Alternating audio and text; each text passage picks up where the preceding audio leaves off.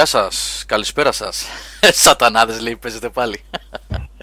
Καλησπέρα σας, Δευτέρα εικοστή τρίτη Ιουλίου. Ακούτε webcast Game Over τζι αρ.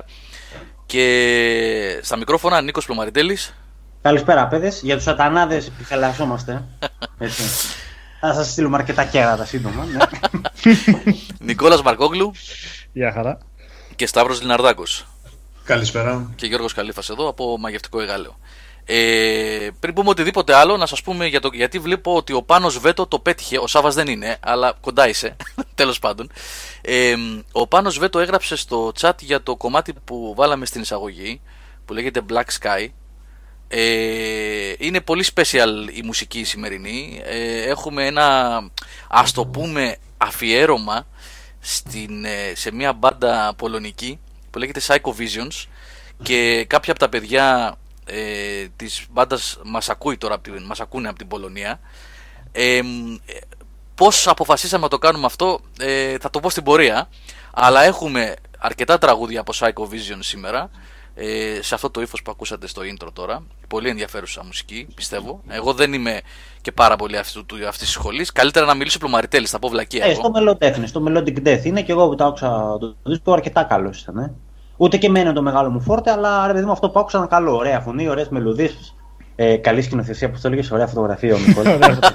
Αλλά το άκουσα, το άκουσα νερό το μεσημεράκι το δίσκο που. Ναι, και εγώ τον νερό και τον άκουσα το δίσκο. Ε, Soul, Soul Collect, όχι Soul Collect λέγεται το κομμάτι, το δεύτερο του δίσκου. ε, Γνωρίστηκα στην Πολωνία με τον, ας πούμε, frontman της μπάντας, τον Λούκας, ε, ο οποίος παίζει κιθάρα και τραγουδάει, vocals και guitar είναι το παιδί, ε, ο οποίος την χάνει βεβαίως ε, να εργάζεται και στη τζι του έι. ε, για, Έτσι ουσιαστικά γνωριστήκαμε, ε, και πιάσαμε λίγο την κουβέντα. Βέβαια αντιλαμβάνεστε ότι Ε, δεν είναι κοντά τα μουσικά μας γούστα, λόγω το ότι είμαι γέρος εγώ και ακούω άλλα πράγματα. ε, Όμως ναι, του είπα ότι μιας και εμείς παίζουμε πολλές φορές metal και τέτοια πράγματα, ε, δώσε μου ε, ένα δειγματάκι από ε, τη δουλειά σας για να παίξουμε στην εκπομπή, γιατί έχουμε και κοινό που ακούει metal και έχουμε και experts, κύριος Καζατσίδης και κύριος Πλωμαριτέλης, οπότε να σχολιάσουμε και λίγο πάνω σε αυτό. Θα ακούσουμε ακόμα αρκετά, τρία τέσσερα κομμάτια από το άλμπουμ αυτό των Psycho Visions, και ευχαριστώ πάρα πολύ τον Λούκας. Βέβαια δεν με καταλαβαίνει τώρα που αν με ακούει. Το θέμα είναι να διαβάσω όμως, περίμενε, και το επώνυμό του. Εκεί είναι το, τώρα μου διαβάζει το Λούκας στα πολωνικά. Εγώ θέλω να πεις και τα άλλα που δυσκολεύουν. Δεν υπάρχει καμία περίπτωση. ε, έχω, είναι... Δεν υπάρχει καμία περίπτωση να μπορέσω να προφέρω. Εδώ ήμουνα δύο μέρες σε... στην... στην πόλη του Λούκας, ε, που είναι και γενέτειρα ουσιαστικά της τζι του έι. Ε, και δεν ήξερα πώς να προφέρω το όνομα, γιατί γράφεται με R, S, Z, E, O. Τέλος πάντων, λέγεται Ζεσόφ. Ζεσόφ. Ή τέλος πάντων, Λούκας, sorry αν το λέω λάθος. ε, έχουν πολύ δύσκολη προφορά ε, στο, στα ονόματα και γενικότερα στον τρόπο που χρησιμοποιούν ε, τα γράμματα. Ε, ότι και η Λουίτζι λέει, εμείς pop ακούμε, ίσως τα ακούμε metal. Τέλος πάντων, ναι. Ε, αλλά εντάξει, okay, ε, για την Πολωνία και γενικότερα για το tour αυτό που έκανε την προηγούμενη εβδομάδα σε τρεις διαφορετικές πόλεις, και τι είδα εκεί γενικότερα, όχι σε ό,τι έχει να κάνει με το gaming, αλλά γενικότερα για τη χώρα, γιατί ήταν πολύ ενδιαφέρον ταξίδι. Είδα τρία διαφορετικά μέρη με διαφορετική ανάπτυξη και πληθυσμό κτλ. Δηλαδή το Ζεσόφ που λέμε, ε, ή Ζεσόφ, συγγνώμη για την προφορά και πάλι λέω, δεν ξέρω πώς θα το προφέρω σωστά. Είναι μια κομμόπολη, σχεδόν πόλη, εκατόν πενήντα χιλιάδων κατοίκων. Ε, ε, όχι και κομμόπολη, εκατόν πενήντα χιλιάδων, εντάξει, πόλη. Οκ, πόλη με, ναι, πόλη. Κομμόπολη, πόλη. Μετά πήγαμε στην Κρακοβία, η οποία είναι πόλη-πόλη. Και το ταξίδι έκλεισε στη Βαρσοβία, ε, και σε κάθε όπου μία... είναι πολύ πολύ πολύ πολύ, είναι πολύ πολύ εκεί η Βαρσοβία. Η Βαρσοβία είναι και γαμό της πόλης εδώ μεταξύ. Ναι. Έτσι. Και γενικά και γαμό της χώρας η Πολωνία, και ε, ήταν πολύ χρήσιμο ταξίδι για τον εαυτό μου πρώτα απ' όλα, γιατί με βοήθησε να σπάσω ονοσμερά στερεότυπα στο μυαλό μου μέσα για πολλά πράγματα σε ό,τι έχει να κάνει με την Ανατολική Ευρώπη, ε, και το πώς αυτοί οι άνθρωποι μέσα σε δεκαπέντε χρόνια, είκοσι, έχουν φτάσει να τρέχουν και να προσπερνούν όλους τους υπόλοιπους Ευρωπαίους σαν εμάς, τους καταπληκτικούς Ευρωπαίους. Θα τα πούμε στην πορεία, θα τα πούμε. Και θα σας πω βεβαίως και για ποιος, ποιος ήταν ο λόγος που πήγαμε εκεί, η πρόσκληση δηλαδή που πήραμε από την τζι του έι και όλο το, το ταξίδι και τι είδαμε εκεί κτλ. Ε, δεν μπορούν να υποθούν όλα γιατί υπάρχει κάποιο εμπάργο για το, σχετικά με το ταξίδι αυτό. Ε, πρώτη Αυγούστου λίγη θα υπάρξει ένα βίντεο ε, με πάρα πολύ υλικό από το tour αυτό στα, στις τρεις διαφορετικές πόλεις ε, της Πολωνίας και στα γραφεία της τζι του έι ε, και κάποιες εντυπώσεις και κάποιες πληροφορίες που πήραμε από εκεί. Είχε πολύ ενδιαφέρον το ταξίδι γιατί ε, η τζι του έι έχει χαρακτηριστεί από πάρα πολλούς ως ε, γκρίζα αγορά κτλ. Ε, έχει ενοχλήσει μάλλον publishers, ποιος ξέρει το τι έχει γίνει, αλλά θα τα πούμε, θα τα πούμε. Λίγο με, με, με προσοχή και νυφαλαιότητα ε, θα τα πούμε. Να πεις ότι δεν έπαιξες το Cyberpunk δύο χιλιάδες. Όχι, δεν είναι. Δεν πήγα στη σι ντι Projekt Red. Ε, αν και ήταν παντού και στα τρία γραφεία της ε, τζι του έι, ε, ο Witcher, ο Gerald, ήταν, ε, είχε πρώτη θέση. Δηλαδή αγάλματα τεράστια, ε, γραφεία, αίθουσες αφιερωμένες σε αυτόν. Γενικά είναι πολύ μέσα στην κουλτούρα των Πολώνων. Ε, ο, Εντάξει, ο Gerald και, και το Witcher. Φαινόμενο ναι. Και ένα pop είδωλο έτσι, με την έννοια που καταλαβαίνεις popular έτσι.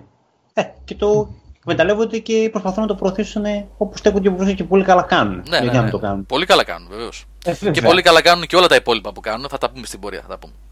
Λοιπόν, ε, από που, ε, είπα προηγουμένως έτσι, για, το, για, τις, για τους Psycho Visions που παίξαμε το πρώτο κομμάτι. Θα ακούσουμε κι άλλα από τα παιδιά στην πορεία. Και για μια ακόμα φορά να πούμε ένα thank you στην μπάντα που μας έδωσε, μας έκανε την τιμή να μας δώσει τα κομμάτια της, το άλμπουμ όλο, για να το παίξουμε και να τους γνωρίσει περισσότερος κόσμος εδώ στην Ελλάδα. Πλωμαριτέλη, ξέρεις, πρέπει να κάνεις και κονέ εσύ, εκεί στα φόρα που πηγαίνεις στα μεταλλάδικα, να, ε, να τους ε, δείξεις. Ε, ναι, όταν να... τον ζηλεύω, είναι μακριμάλης με πλούσια μαλλιά και δεν του γουστάρω πια. Και γαμώ τα άτομα είναι, εν τω μεταξύ, γαμώ τα άτομα. Ναι, ναι. Και γενικά ναι, μου κάνει εντύπωση έτσι, η ταπεινότητα και η ευγένεια που έχουν αυτοί οι άνθρωποι εκεί πέρα. Ε, επίσης θα μιλήσουμε στην πορεία. Λοιπόν, ε, επειδή ξεκινήσαμε... Ότι όλα, ότι όλα έρχονται στην ώρα τους στην mm. Πολωνία, ότι είναι πολύ τακτική και τα μέσα μαζικής μεταφοράς και όλα πρέπει να ισχύει, έτσι. Ισχύει. Πρέπει να είναι just to the point και πεντακάθαρες. Ισχύει, πεντακάθαρα. Πεντακάθαρες πόλεις. Πεντακάθαρες πόλεις. Είναι... είναι... Νιώθεις ε, άγριος ε, ώρες ώρες. Ναι, ότι, γύρ, ότι τη μέρα που γύρισα στην Αθήνα ένιωσα, με, με πιάσε μια κατάθλιψη λιγάκι. Και επαναλαμβάνω γιατί μιλάμε για μια χώρα που είναι υποανάπτυξη. Δεν μιλάμε για τη Γερμανία, ξέρω εγώ, ή τη Γαλλία που έχουν λεφτά και okay, και είχαν το πεδίο να αναπτυχθούν. Μιλάμε για μια πρώην Σοβιετική δημοκρατία, έτσι. Mm. Η οποία αντιλαμβάνεστε τι σημαίνει, έτσι, και, τι, ναι, και πώς ήτανε. Μας έδειξαν πράγματα της χώρας, πήγαμε και σε ένα μουσείο σοβιετικής ε, ιστορίας, έχω και φωτογραφίες, έχω βάλει στο Facebook. Ε, οι άνθρωποι δεν είχαν αφάνει. Κάτι σου λέει ότι και Λουίτζια. Άστο να, τώρα εκεί πέρα κάνει λογοπαίγνια, απαγορεύω τα λογοπαίγνια για την κόμμα. Λοιπόν, γεια σου Τζόνι, γεια σου Γιάννη Ζήρο. Γεια σου Κάγκουρα. Σε όλα τα παιδιά. Ας θυμηθείς έτσι, είναι η ώρα. Σχολάει από τα αγγλικά τώρα το μικρό, πάει να την πάρει, ναι, να κάνει λίγο επίτηξη, τα γνωστά έτσι. Θυμάσαι Γιώργο που είσαι και εσύ ένας συστημασμένο κάγκουρα στο... που περνούσε κάθε φορά που κάνεις κάτι. Ε, ε, κάναμε τα βίντεο και κάθε φορά περνούσε από κάτω. Ε, ναι, ναι. Ε, εγώ το έχω εδώ τώρα το καμάκι να πούμε. Τι είναι, καλά τώρα θα έχετε και κόσμο εσείς εκεί, άστο να πάει. Ε, ναι, εντάξει, έχει εδώ μια πλατεία όπως σου είπα, είναι mm. εκπληκτικό από όλη την πόλη μαζεύεται. Λοιπόν, εκτός από τα ευχάριστα, για να μην ξεχαστούμε, γιατί μας αρέσουν οι εκπομπές, διασκεδάζουμε, γελάμε, διασκεδάζετε κι εσείς κτλ. Έχουμε και δυσάρεστα, να μην τα ξεχνάμε αυτά και μας λένε παιδιά. Κάνετε ότι δεν τα βλέπετε.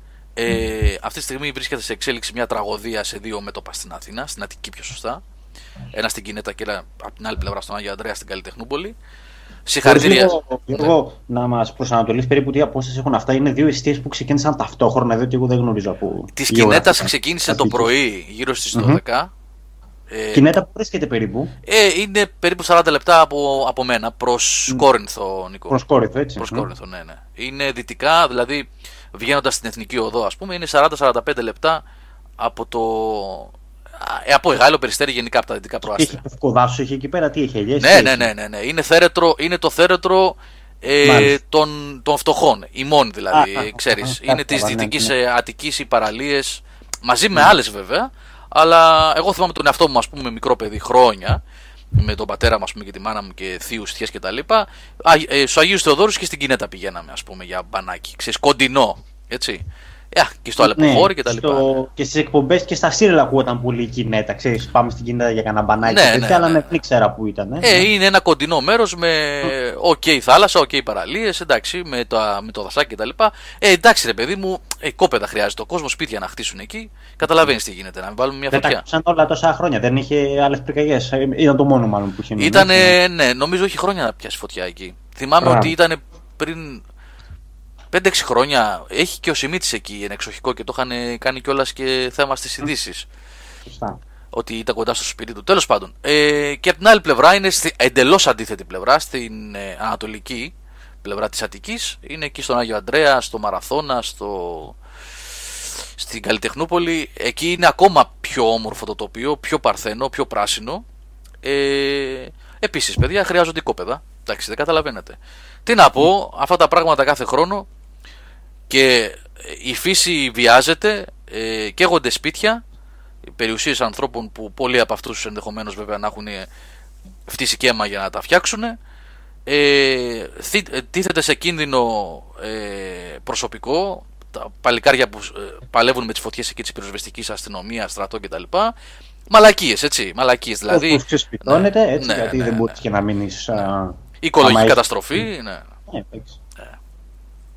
Απαράδεκτα. Ο Οδυσσέας εδώ λέει στην ηρωνία είναι πως Λευκάδα ρίχνει καρέκλες. Αυτό λέγανε ρε Οδυσσέα πριν από λίγο, έβλεπα ειδήσεις ότι κάνανε, ξέρεις, τελετές που κάνουν οι Ινδιάνοι της Αμερικής, μπας και βρέξει, είπαν ότι θα έβρεχε, αλλά τελικά λέει δεν θα πιάσει πολύ στην Αθήνα.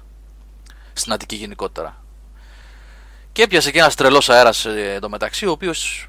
Εντάξει, ήταν ο τέλειος για τέτοια πράγματα, για εμπρισμούς, έτσι, τέλειος. Τώρα δεν ξέρω ε, αν, αν ήταν εμπρισμός ή ατύχημα. Αν ήταν, ναι, συνήθως τα γνωρίζουν αυτά, ξέρουν ποιες μέρες δεν θα είναι άνυδροι, ξέρω εγώ, ή μπορεί να πιάσει κανένας αέρας ο οποίος να φουντώσει τη φωτιά, έτσι, δεν είναι, δεν είναι τυχαία όλα αυτά. Τώρα yeah. τέλος πάντων, μπορεί και να είναι και τυχαίο, Γιώργο, ξέρω εγώ, δεν, δεν αλλάζει. Να σου πω κάτι, τέλος πάντων, εντάξει, τώρα είναι πραγματικά θεωρίες τώρα αυτές, mm. ακαδημαϊκή συζήτηση. Κάθε χρόνο τα ίδια λέμε, να γράφει και ο Σαντ Σάντο εδώ. Απλά δεν πρέπει να επιτρέπεται να χτίσει κανείς εκεί για δεκαετίες. Άρε, Σαντ Σάντο. Εντάξει, αυτή η χώρα δεν ξέρω αν, έχει, αν παίρνει γιατριά τελικά. Δεν ξέρω. Και μετά, ξέρεις τι κάνουν, έτσι. Εκεί πέρα που είναι τα φυσικά ρέματα και όλα αυτά, η φύση έχει φροντίσει δηλαδή να φτιάξει το δικό της κύκλο, δηλαδή να πέφτει το νερό στα βουνά, να τα απορροφούν τα δέντρα, να δημιουργούνται ρέματα, να κατεβαίνει στη θάλασσα κτλ.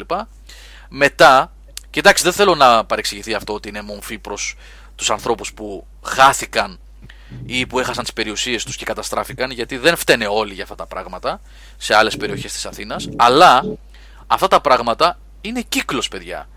Βάζεις φωτιά, καταστρέφεις τη φύση, χτίζεις μετά εκεί πέρα που παράνομα ή νόμιμα εισαγωγικά, ε, κλείνεις δρέματα, κλείνεις ποταμάκια, κλείνεις δριάκια, δεν υπάρχουν δέντρα να απορροφήσουν νερά, πιάνει μια πλημμύρα μετά, ε, μια συγγνώμη, καταρακτώζει βροχή μετά από πέντε δέκα χρόνια, πνίγεται μια ολόκληρη πόλη. Αυτά δεν γίνονται από μόνα τους. Εμείς τα κάνουμε. Εντάξει. Τι να πεις. Κρίμα, κρίμα, κρίμα για όλους μας. Για τη χώρα μας και για τα παιδιά, δηλαδή, και για τους νέους ανθρώπους, τις γενιές που έρχονται μετά. Τι θα βρούνε σε αυτή τη χώρα. Και βλέποντας αυτά, ερχόμενος από την Πολωνία, που επαναλαμβάνω, μια χώρα η οποία πέρασε και τι δεν πέρασε, μας δείξανε φωτογραφίες και πράγματα από τη χώρα το χίλια εννιακόσια ενενήντα. ενενήντα δύο, ενενήντα πέντε, ενενήντα οκτώ, ενενήντα εννιά, τα πρώτα χρόνια που τη χαρακτηρίζουν οι ίδιοι άγρια δύση, γιατί ήταν μια άγρια δύση τα πρώην σοβιετικά κράτη για μια δεκαετία περίπου μετά το, την πτώση του, του κομμουνισμού και της διάλυσης της Σοβιετικής Ένωσης. Γιατί πέσαν όλα τα όρνια πάνω, έτσι, να χυλέψουν ναι, τα πτώματα. Ναι. Έτσι, τους οι ίδιοι παραδέχονται ότι ήταν οι πιναλέοι της Ευρώπης, οι κλέφτες της Ευρώπης, το ένα το άλλο. Μα στην Ελλάδα έχουμε μεγάλη πολωνική κοινότητα μετανάστες που είχαν έρθει στη δεκαετία του ενενήντα και του δύο χιλιάδες ναι, για δουλειά. Εγώ προσωπικά γνωρίζω δηλαδή κάποιους που δούλευαν με τον πεθερό μας, με οικοδομές κτλ. Και τώρα αυτοί οι άνθρωποι λοιπόν ε, πετάνε το τι γίνεται, οι υποδομές, οι ανακαινήσεις σε κτίρια παλιά, είτε μιλάμε για σοβιετικά κτίρια, είτε για παλιότερα, προπολεμικά, πιο όμορφα κτίρια δηλαδή, που ε, είναι πιο παραδοσιακά, ε, δρόμοι, πάρκα, τα δάση τους με προσοχή όλα, άπειρες, άπειρες εκτάσεις με δάση και πάρκα μέσα στις πόλεις. σε όλες τις πόλεις, δηλαδή και στο Ζεσόφ που πήγαμε και στην Κρακοβία και στη Βαρσοβία, πάρκα, πράσινο, ο κόσμος να βγαίνει για ποδήλατο με τα σκυλιά του, με τα παιδιά του, με τα καρότσια, με τις οικογένειες. Οι άνθρωποι προχωράνε μπροστά. Περάσανε το, τη σοβιετική φάση τους, περάσανε τη φάση της Άγριας Δύσης που όποιος ήθελε έκανε ό,τι ήθελε σε αυτή τη χώρα, και τώρα προχωράνε μπροστά. Έγινε ο κύκλος τους. Ε, εμείς γιατί έχουμε μπει στον αένα ο κύκλο της καφρίλας και της μαλακίας, δεν το καταλαβαίνω και δεν μπορούμε να ξεφύγουμε. Δεν, δεν μπορώ να το καταλάβω. Τέλος πάντων. Λοιπόν, ε, παιδιά, ε, με ακούτε, είστε εκεί? Ναι. Ναι, ναι, ναι. Ωραία. Από πού να ξεκινήσουμε την... Έχουμε ξεκινήσει βασικά ήδη, αλλά τι θέλετε να, να πούμε, ε, έτσι. Να πεις για το ταξίδι σου γενικά τι είδες, άμα θέλεις και άμα είσαι σε... Πώς το λένε, αν τα έχεις βάλει σε μια σειρά στο μυαλό σου. Ναι, ναι, την ξενάγηση, ναι. Τι σας δείξανε, που ξεκινήσατε. Ναι, ναι. Ναι, και τι ήταν αυτό το ταξίδι, καταρχάς ψυχρά αντικειμενικά και μετά να περάσαμε θέση. Βασικά να πάμε σε αυτό, μπράβο ρε Νίκο, ναι. Να πάμε σε αυτό, τι ήταν το ταξίδι αυτό. Όταν λοιπόν μας είχαν στείλει την πρόσκληση αρχικά, εκεί ήταν στην Ιθρή, ήμουν μάλιστα στην Ιθρή και πήρα το πρώτο mail. Ε, η περιγραφή του event αυτού ήταν... Ε, ε, σας προσκαλούμε για πέντε μέρες στην Πολωνία να δείτε ε, την ανάπτυξη της χώρας, ό,τι έχει να κάνει με τα video games κλπ. κλπ. Σας το είχα πει κιόλας και live αυτό το πράγμα σε κάποιο webcast, ότι έχουμε λάβει αυτή την πρόσκληση και περιμένουμε επιβεβαίωση κτλ. Τελικά αυτό που ήταν το ταξίδι αυτό και αποκαλύφθηκε μόλις λίγες μέρες πριν φύγω, δηλαδή για να καταλάβετε έφυγα στις δεκαέξι του μήνα και λεπτομερές πλάνο ε, του τι θα κάνουμε, ποιοι μας προσκαλούν και για ποιο λόγο κτλ. Πήρα νομίζω τέσσερις πέντε μέρες πριν, κάπως έτσι. Ε, λοιπόν, στο ταξίδι αυτό ήμουνα από τις δεκαέξι του μήνα μέχρι τις είκοσι, δηλαδή από Δευτέρα μέχρι και Παρασκευή. Παρασκευή βράδυ, απόγευμα ε, γύρισα στην Αθήνα. Ε, ήταν από τη τζι του έι. Η τζι του έι είναι μια, ένα startup, ένα tech startup που ξεκίνησε πριν από περίπου δέκα χρόνια στην Πολωνία, με το σκεπτικό του... Ε, αυτό που σας έλεγα προηγουμένως, έχει άμεση σχέση με την σοβιετική εποχή και την φτώχεια στη χώρα κτλ. Ε, με το σκεπτικό το ότι ε, ήταν άδικο για τους ανθρώπους ε, χωρών που έχουν χαμηλότερο ε, μισθολόγιο, εισόδημα να το πω έτσι πιο σωστά, να πληρώνουν εξήντα ευρώ για τα παιχνίδια. Δηλαδή θεωρούσαν οι δημιουργοί του τζι του έι, όπως και άλλων βέβαια έτσι, marketplaces να το πω πιο σωστά, ότι είναι άδικο να πληρώνει εξήντα ευρώ για ένα παιχνίδι ο Άγγλος που παίρνει, ας πούμε, ή ο Γερμανός που παίρνει τρεις χιλιάδες ευρώ το μήνα, με τον Έλληνα ή τον Πολωνό ή τον Ρουμάνο ή τον Εσθονό ή τον Λιθουανό, τέλος πάντων, και πάει λέγοντας, που παίρνει τριακόσια, τετρακόσια, εξακόσια, οκτακόσια ευρώ το μήνα. Και ο σκοπός της ήταν αυτός. Αυτή, τέλος πάντων, ε, δεν ξέρω, θέλει πάρα πολύ ψάξιμο, θα επαναλάβω ότι θέλει πολύ προσοχή το πώς προσεγγίζει το θέμα και η αλήθεια βρίσκεται πάντα και κάπου στη μέση. Ε, τώρα πολεμήθηκε, δεν ξέρω τι ακριβώς έγινε από publishers. Ε, γενικά υπάρχει έτσι ένα έντονο ε, φαινόμενο ε, trolling εναντίον της τζι του έι και bashing από δημοσιογράφους, από youtubers κτλ.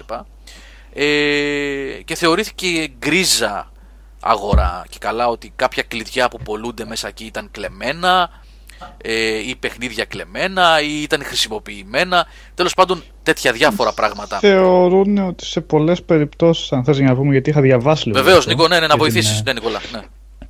Ότι πολλοί, ας πούμε, μπορεί να κλέβανε πιστωτικές κάρτες, χρωστικές κάρτες κλπ. Και μετά αγοράζανε κωδικούς, κλειδιά, για να τα μεταπολούν, για να τα μεταπολούν μετά στη συνέχεια στο τζι του έι.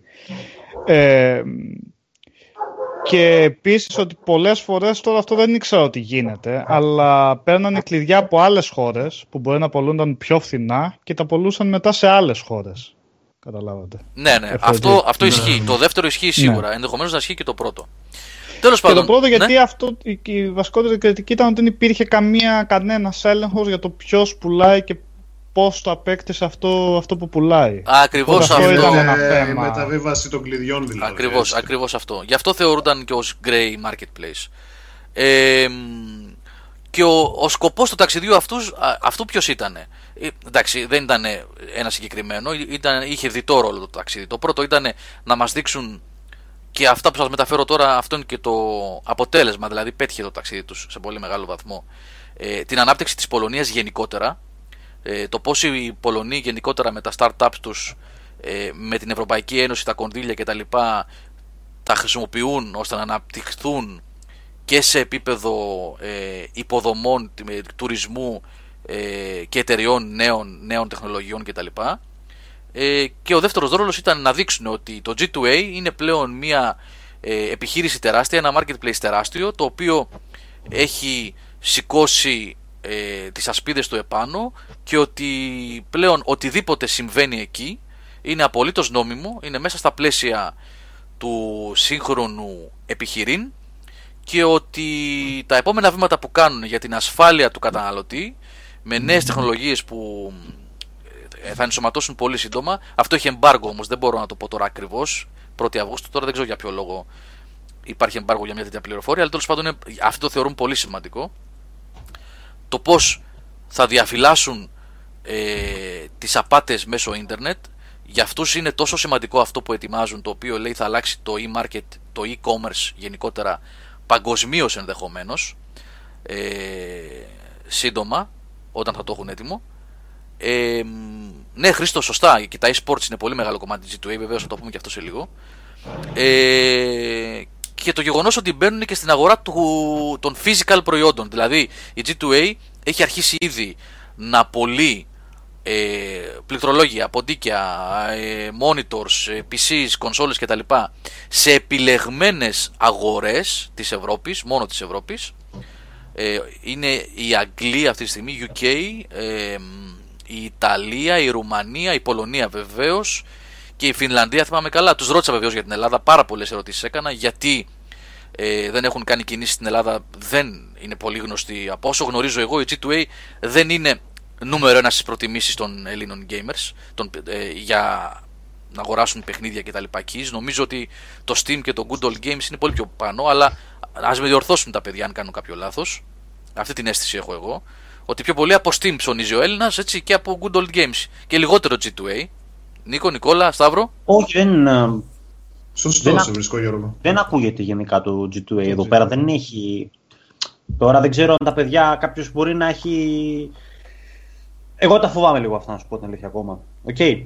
Δεν γνωρίζω ότι. Ναι. Τι είναι ακριβώς. Δεν ξέρεις την αξιοπιστία που λέμε. Ακριβώς. Και λίγο έχω έναν φόβο. Ε, αυτός ήταν ο. Να σου πω κάτι. Πού θα βάλεις τα στοιχεία της κάρτα. Εν κατακλείδη, αυτός ο, ο, ο ρόλος του ταξιδιού σε πολύ μεγάλο βαθμό ήταν αυτός. Μας έδειξαν όλα αυτά τα πράγματα που κάνουν τα τελευταία χρόνια, που υφίστανται ήδη, αλλά και που ετοιμάζουν ακόμα περισσότερο για το άμεσο μέλλον.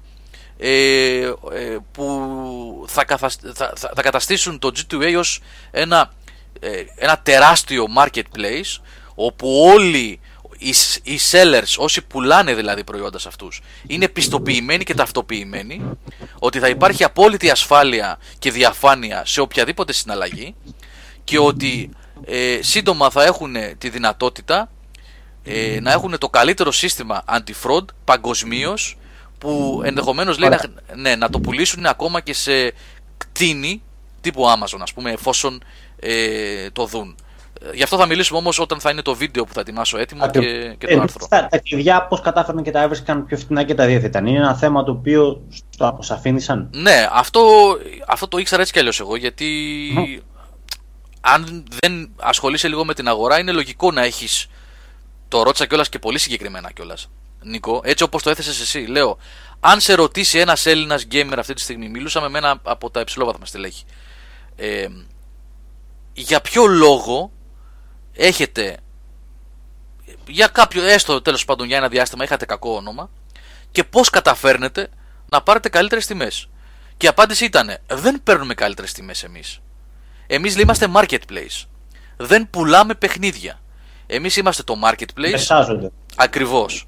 Κάποτε λέει για ένα διάστημα, στην αρχή, τα πρώτα χρόνια της λειτουργίας μας, νομίζω δύο χιλιάδες οκτώ, δύο χιλιάδες εννιά, δύο χιλιάδες δέκα, πωλούσαμε και εμείς keys. Αυτό πλέον δεν ισχύει. Να σας το πω αλλιώς, παιδιά, πώς, πώς λειτουργεί το τζι του έι αυτή τη στιγμή και ο στόχος του ποιο είναι, ποιος είναι. Είναι να γίνει το Scrooge όλης της Ιφιλίου. Να το πω έτσι. Πώς λειτουργεί το Scrooge αυτή τη στιγμή στην Ελλάδα? Ναι. Έτσι. Αυτό ακριβώς το πράγμα Έτσι, θα κάνει το τζι του έι από εδώ και στο εξής. Το κάνει ήδη βέβαια, αλλά η ανάπτυξη που ετοιμάζουν για τα επόμενα χρόνια είναι τεράστια. Παιδιά, αυτή τη στιγμή σας λέω, μας πήγανε στα πρώτα τους γραφεία.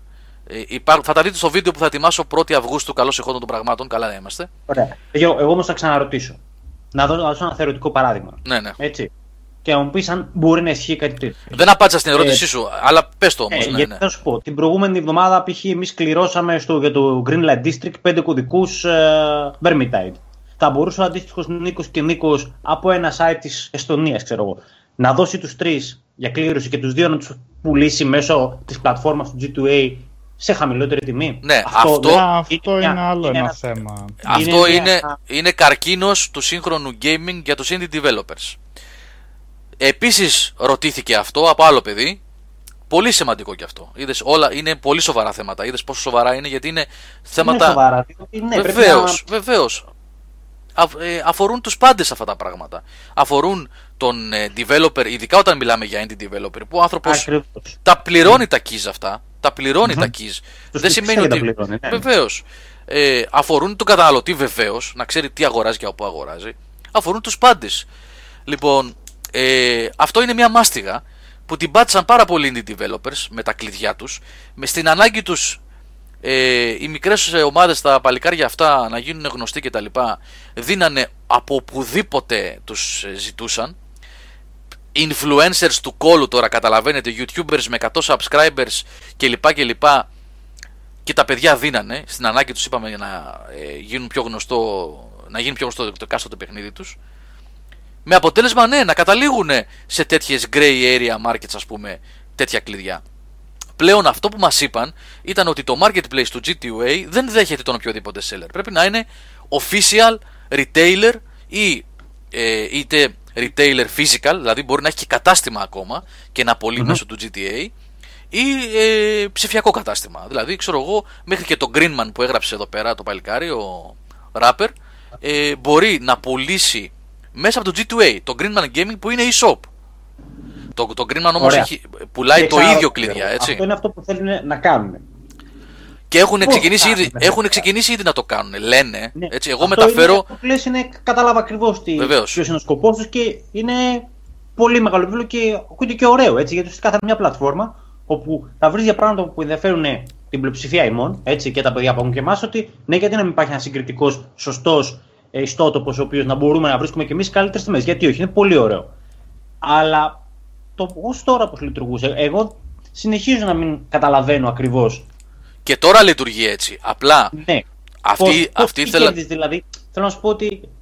Ε, παίρνει προμήθεια. Είπε μια, παίρνει, μια αναφορά παίρνει. για το ΦΠΑ ο Καταμαράν. Οκ, okay, ναι. Δεν είναι μόνο το ΦΠΑ, παιδιά, θα σας πω κάτι πολύ σημαντικό. Ε, τα παιχνίδια που όλοι μας αγοράζουμε. Γιατί το ότι δουλεύουμε στο Game Over δεν σημαίνει ότι τα παίρνουμε όλα τσάμπα, έτσι, να μην υπάρξει καμία παρεξήγηση. Το έχουμε πει πολλές φορές αυτό. Ε, παίρνουμε κάποια, πολλά παιχνίδια, τα παίρνουμε δωρεάν για τα reviews. Επικοινωνούμε είτε με τις αντιπροσωπείες στην Ελλάδα, είτε ο Νικόλας, παράδειγμα, ας πούμε, που επικοινωνεί πάρα πολύ συχνά με indie developers, παίρνει κωδικούς. Αλλά πάρα πολλά ακόμα παιχνίδια τα αγοράζουμε. Γιατί παίρνουμε ένα αντίτυπο από το κάθε παιχνίδι. Ή καμιά φορά παραπάνω για να κάνουμε διαγωνισμό. Οπότε. Όταν, ας πούμε, για παράδειγμα, ε, ο Νικόλας, ας πούμε, ε, παίζει ε, God of War, ε, το God of War το έχουμε μία φορά, μετά μπορεί να το αγοράσουμε. Λοιπόν, και ψάχνουμε να βρούμε ε, φτηνά προϊόντα. Τι συμβαίνει τώρα? Όλα αυτά τα προϊόντα, λοιπόν, που αγοράζουμε, και τα αγοράζουμε δεκαπέντε ευρώ, ξέρω εγώ, δεκατέσσερα ενενήντα εννιά, δεκαεννιά ενενήντα εννιά, είκοσι τέσσερα, εξήντα εννιά, ογδόντα εννιά κτλ. Δεν κάνουν τόσο παντού. Αυτό νομίζω το καταλαβαίνετε. Και δεν κάνουν τόσο, yeah, και δεν κάνουν τόσο όταν φεύγουν από την πηγή. Mm-hmm. Έτσι. Yeah.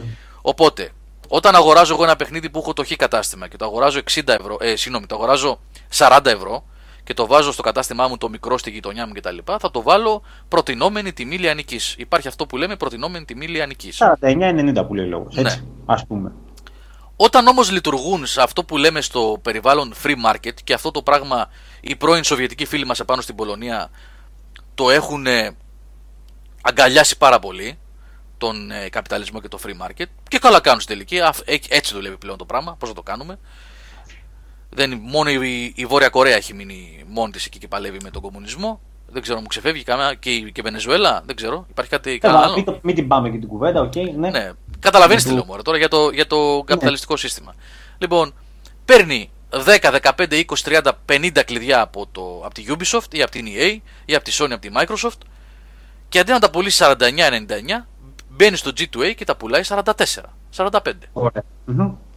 Οπότε, έτσι επί, βασιζόμενος στο, στο lower price που θα τον βγάλει πιο ψηλά η αναζήτηση στο τζι του έι, στο οποιοδήποτε τζι του έι, για να μην το κάνουμε τόσο συγκεκριμένα, απλά μιλάμε για αυτό γιατί για αυτό το λόγο προσκληθήκαμε στην Πολωνία. Ε, έτσι λειτουργεί το Scrooge, παιδιά. Έτσι, μην κορυδευόμαστε. Το Scrooge στην Ελλάδα, εδώ. Εδώ και δέκα χρόνια έτσι λειτουργεί. Λοιπόν, ε, μπορεί να δώσει χαμηλότερη τιμή. Ένα ευρώ, δύο ευρώ, πέντε, όσο κρίνει ο καθένας ότι. Ε, στα αντέχει... πενήντα το χρόνο για έναν gamer μπορεί να αγοράσει είναι αρκετά λεφτά. Μπορεί να μαζευτούν, μπορεί να μαζευτούν τριακόσια ευρώ το χρόνο. Έτσι, μπορεί να βγάλει, ναι, να βγάλει δύο, τρία, πέντε παιχνίδια παραπάνω. Αν αγοράζει, ξέρω εγώ, δέκα παιχνίδια το χρόνο, με τα δύο, τρία, τέσσερα ευρώ που θα γλιτώσει μπορεί να βγάλει άλλα ένα δύο παιχνίδια και να κερδίσει.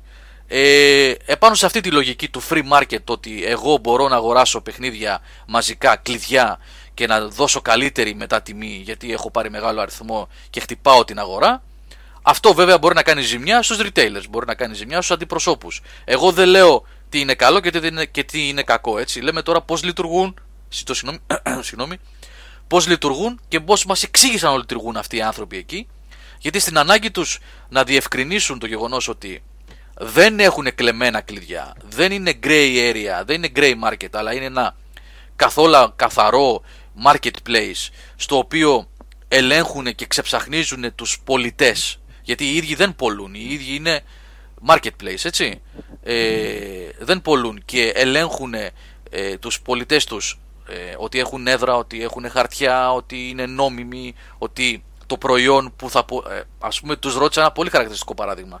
Λέω, ετοιμάζεται hardware, ωραία, ωραία, ναι, ετοιμάζουμε, έχουμε ξεκινήσει ήδη στην Ιταλία, στο γιου κέι, στη Φιλανδία, στην Πολωνία και στη Ρουμανία. Ωραία, παιδιά.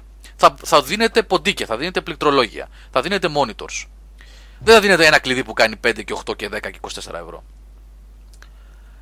Λέω, υπάρχει στην Ελλάδα ένα παρόμοιο σύστημα με το δικό σας που λέγεται Scrooge και κάνει αυτό και αυτό. Λέω, γνωρίζοντας εγώ την, την εταιρεία τη συγκεκριμένη, γνωρίζω ότι αν εγώ ψωνίσω από τον seller στο Scrooge, το Scrooge, παιδιά, όσοι δεν γνωρίζουν και μας ακούνε τώρα, ε, ήταν mother company και του Game Over για μια τετραετία περίπου. Έτσι, έχουμε ιδιαίτερους δεσμούς με τα παιδιά εκεί στη Scrooge. Λοιπόν, το Scrooge, αν εγώ ψωνίσω από κάποιον και αυτός ο κάποιος δεν μου δώσει την τιμή που μου αναγράφει στο Scrooge μέσα ή δεν μου στείλει το προϊόν μου σε μία ημέρα, αν μου λέει ότι έχει delivery παράδοση σε μία ημέρα ή σε μία εβδομάδα, και μου το στείλει μετά από άσχετο χρονικό διάστημα ή η τιμή δεν είναι σαράντα εννιά ευρώ, είναι σαράντα εννιά συν ΦΠΑ και δεν μου το έχει ξεκαθαρίσει όταν κάνω την αναζήτησή μου, τότε λέω, το Scrooge τιμωρεί τον καταναλωτή, ε, συγγνώμη, συγγνώμη τον, τον, τον, τον seller, seller. Τον, ναι, seller, ναι. τον seller. Εσείς, λέω, σκοπεύετε να κάνετε τέτοιο πράγμα για να προφυλάξετε τον, ε, τον καταναλωτή, τον άνθρωπο που θα μπαίνει στο τζι του έι για να ψωνίζει? Λέει, βεβαίως, ήδη ελέγχουμε σε πολύ μεγάλο βαθμό, ξεψαχνίζουμε, μας είπαν συγκεκριμένα, τους sellers μας για να μην υπάρχουν υπόνοιες για το παραμικρό, και ακόμα περισσότερο θα περνούν από χίλιους διαφορετικούς ελέγχους και συνεχώς όλα τα προϊόντα τους και όλοι οι sellers για οτιδήποτε διατίθεται μέσα από το τζι του έι. Οπότε, ας πούμε, θεωρητικά, Γιώργο, ότι εγώ έχω ένα μαγαζάκι στην Μυτιλίνη, έτσι, ε, το οποίο μπορεί να φέρνω οτιδήποτε συσκευή φέρνω σε κάποια. Μπορώ να κάνω, κάνω μια αίτηση στην τζι του έι και μπαίνω, και μπαίνω στους καταλόγους της. Ναι, ναι. Βέβαια, το μαγαζί μου είναι νόμιμο, έτσι. Ναι, ναι, ναι, ναι, μπορείς. Τα απαραίτητα πιστοποιητικά, λογικά. Ναι. Ε, έτσι θέλει να λειτουργεί. Ουσιαστικά μπαίνω. Ακριβώς αυτό που περιέγραψες. Ακριβώς αυτό. Και θα ισχύει πανευρωπαϊκά, όπως μέσα. Είναι κάτι πολύ μεγάλο in the making αυτό, έτσι. Δεν είναι μικρό πράγμα αυτό που πάνε να κάνουν και.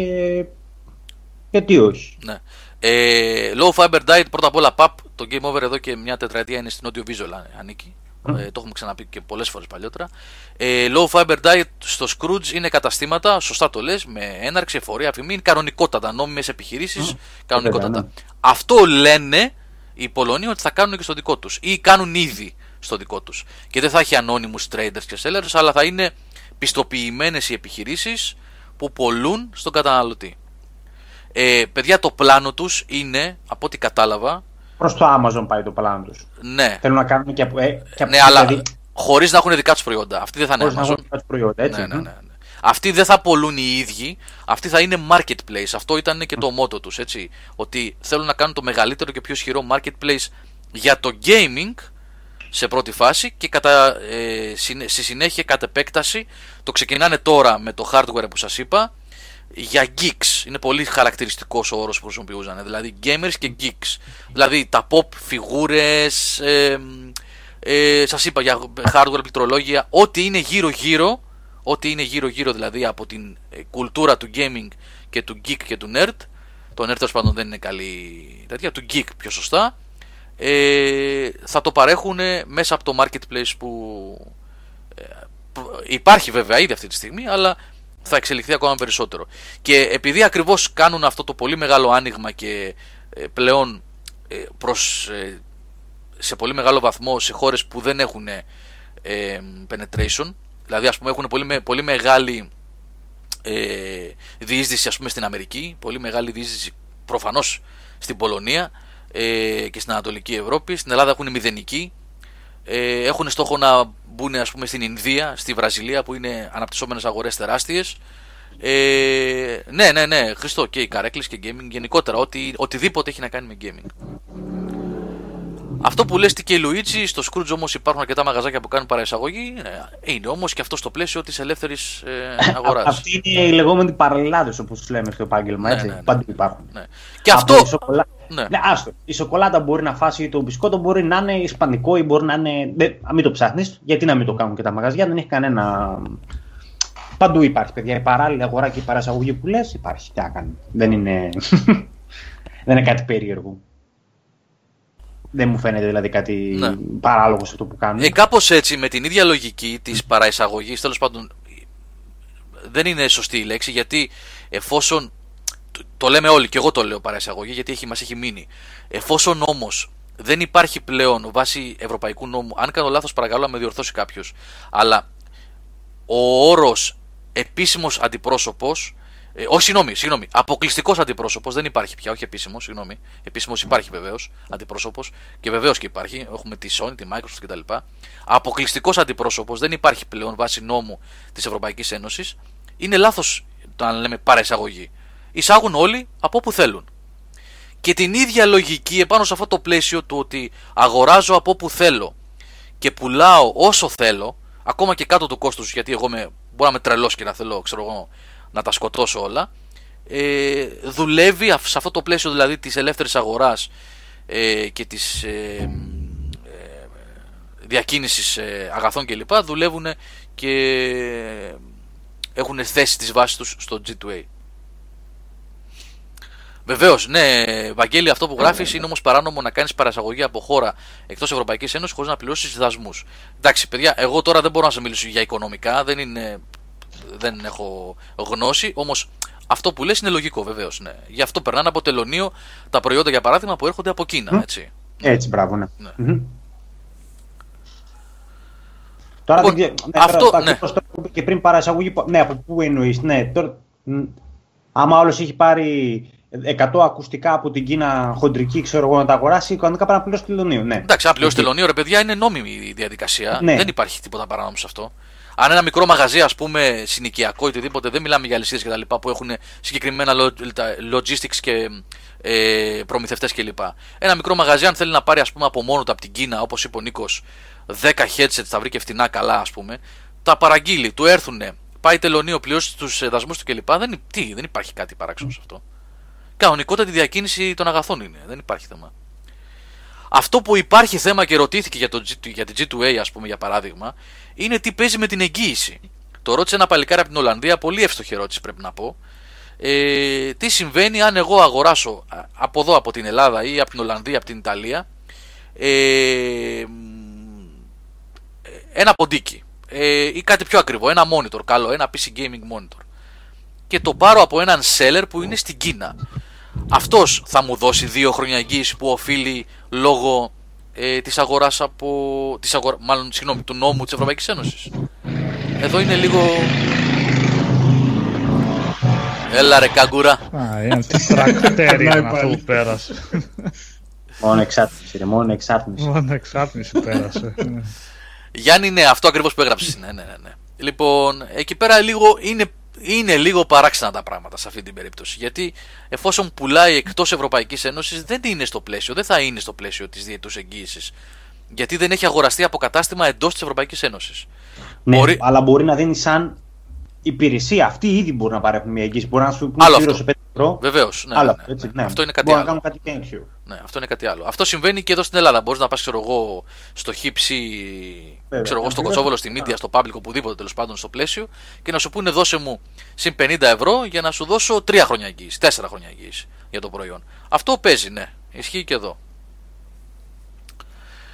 Ε, αυτό είναι σε γενικές γραμμές, παιδιά, έτσι και πολύ πρόχειρα και ε, ψιλοεπιδερμικά, γιατί θέλει προσοχή το θέμα, επαναλαμβάνω, είναι τα οικονομικά στη μέση, είναι η αγορά, είναι πράγματα τα οποία είναι δύσκολο να τα γνωρίζεις άμα δεν είσαι των οικονομικών και τα λοιπά και με φόρους και τι παίζει ακριβώς και τα λοιπά. Γι' αυτό προσπαθώ να το προσεγγίσω με προσοχή, ε, ούτε να σας πω ότι ε, επειδή μας καλέσανε στην Πολωνία και μας δείξανε τα γραφεία τους και το startup τους και το πόσο φοβερά δουλεύουν και ότι έχουν γραφεία σε τρεις πόλεις και ότι έχουν τριακόσια άτομα προσωπικό κτλ. Τέλεια, όλα ωραία κτλ. Ε, αλλά, αλλά δεν μπορώ να πω χωρίς να ψάξουμε πολύ καλά και να ε, κάνουμε έρευνα αγοράς και να ψωνίσω κι εγώ ο ίδιος από το κατάστημα. Γιατί για να σας πω, ναι, δουλεύει καλά ή ναι, δεν δουλεύει καλά, πρώτα απ' όλα πρέπει να ψωνίσω εγώ κάτι. Να μπω μέσα, να αγοράσω ένα key ή να αγοράσω ένα προϊόν, να δουλέψει το πράγμα, να κυκλοφορήσει, να αγοράσει κι άλλος κόσμος και να δούμε τελικά ότι το πράγμα δουλεύει σωστά και ότι αυτός τελικά που κερδίζει είναι ο καταναλωτής, γιατί αυτό μας ενδιαφέρει. Ο gamer να αγοράσει με ασφάλεια και σε καλή τιμή που να το σηκώνει το πορτοφόλι του, έτσι. Ε, είναι πολύ ενδιαφέρον το πράγμα το που κάνουν εκεί. Η εταιρεία τους πραγματικά είναι, ε, δηλαδή τι να σας πω, ότι έχουν γραφεία και με ένα mentality γενικότερο κτλ. Θα δείτε στο βίντεο που θα ετοιμάσω πολύ ωραία πλάνα. Ε, Google και Apple, τέτοια γραφεία έχουν φτιάξει άνθρωποι. Ε, δουλεύουν σκληρά, πιστεύουν στην εταιρεία τους. Τώρα θα φανεί πώς θα πάει αυτό το πράγμα. Θα φανεί. Αν αυτό το πράγμα θα εξελιχθεί σε ένα marketplace... Ε,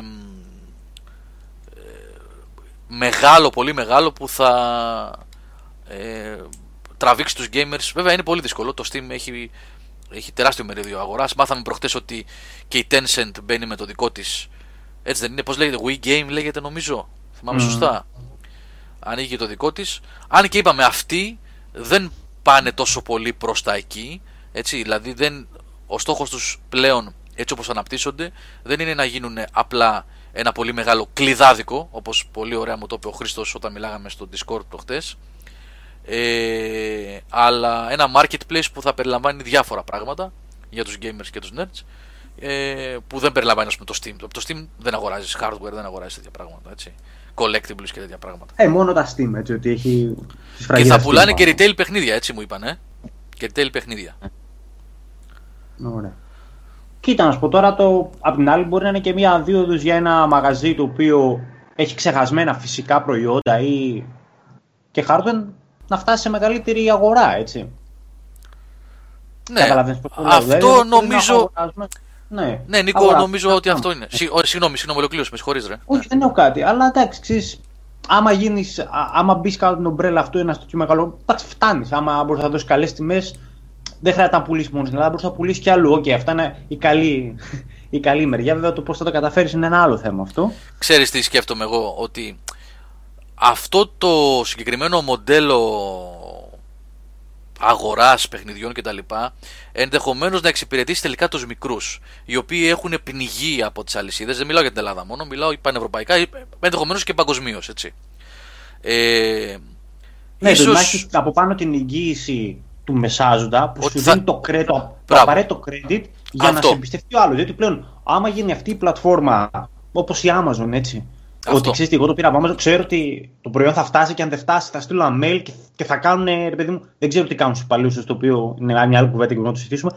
Αλλά ό,τι είχα θέμα με την Amazon σε σχέση με παράδοση προϊόντος, μέχρι και τηλέφωνο με πήραν από Γερμανία και ξέραν και αγγλικά. Και από... Δηλαδή ε, είχα εξυπηρέτηση, mm. είχα σιγουριά ότι το προϊόν θα έφτανε.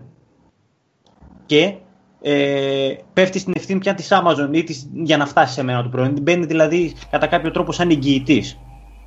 Α, αυτό, αυτό είναι. Αυτό είναι. Είναι, ο, είναι ο εγγυητής. Είναι ο εγγυητής. Είναι, αυτό είναι, δηλαδή έχει, έχει διπλό, ένα διπλό πλεονέκτημα αυτή η ιστορία γενικότερα. Δηλαδή και το Amazon και το.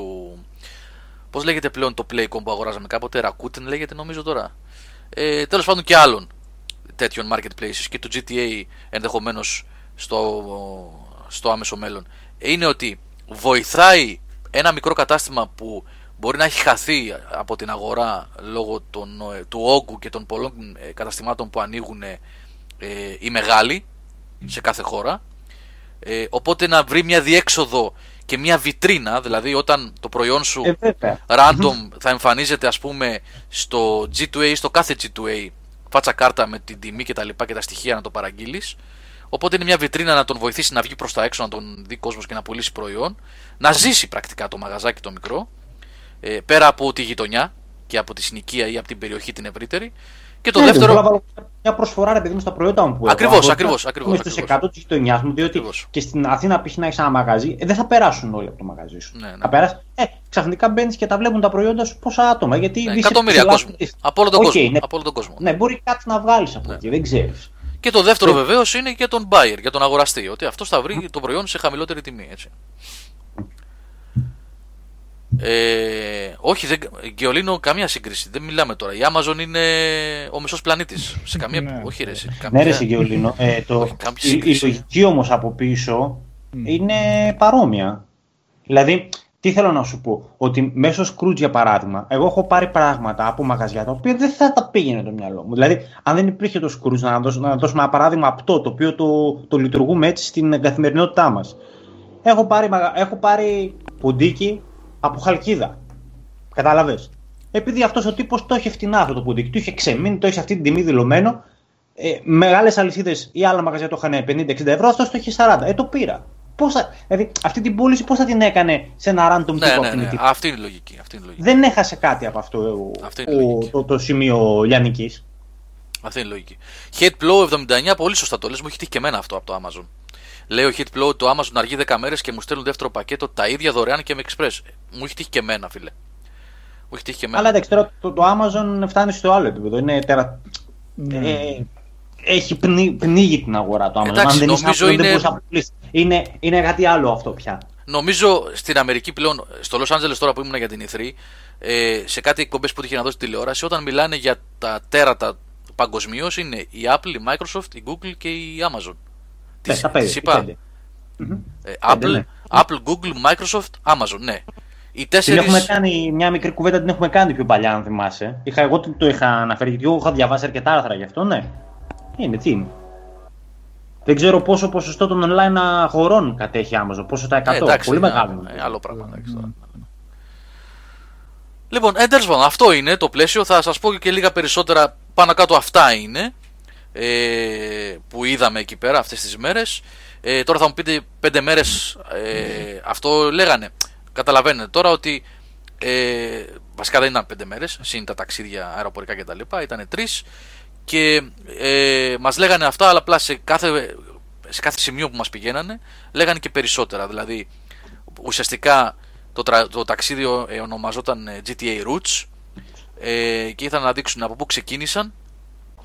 Από το Ζεσόφ που είπαμε, σε ένα μικρό γραφείο. Μας πήγανε τελικά στο δεύτερο χώρο τους που ήταν ξέρω εγώ τριάντα σαράντα άτομα και μας πήγανε στο, στα κεντρικά τους, στην πόλη αυτή, όπου δουλεύουν αυτή τη στιγμή γύρω στα διακόσια άτομα και δείξανε γενικά το περιβάλλον, το πώς δουλεύουν κτλ. Στη συνέχεια πήγαμε στο τζι τι έι Arena, το οποίο παιδιά είναι ένα τεράστιο εκθεσιακό κέντρο που χτίστηκε με χρήματα. Θα έχω πλάνα από αυτό το πράγμα. Είναι ένα καταπληκτικό.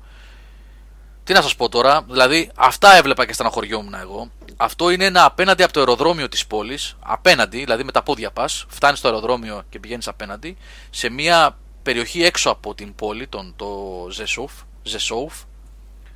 Λάθος θα το λέω συνέχεια, δεν πρακτήσω να το πετύχω. Εντάξει, ναι. Δεν πειράζει. Χτίστηκε, λέγεται τζι τι έι ε, Arena, ε, είναι φτιαγμένο για συνέδρια, όχι gaming απαραίτητα, έτσι. Γίνονται εκδηλώσεις, γίνονται εκθέσεις αυτοκινήτων, γίνονται διάφορα, γίνονται πολιτικές συγκεντρώσεις, ξέρω εγώ, για τον... e-sports γίνονται πουρά τα γιορτές. Και e-sports βεβαίως, γιατί τα e-sports είναι σημαντικό κομμάτι της τζι του έι από ό,τι μας είπανε. Έχουν σπονσονάρει και πάρα πολλούς γνωστές ομάδες. Χρήστο, ρίξε μερικές. Τράβηξα και πλάνα μέσα και με τις μπλούζες, με τις υπογραφές που είχαν από τις ομάδες κτλ. Η Βίσλα Κρακοβία, στην Πολωνία, Βαρσοβία. Όχι, όχι, ομάδες e-sports. Ναι, ρε, ομάδες e-sports.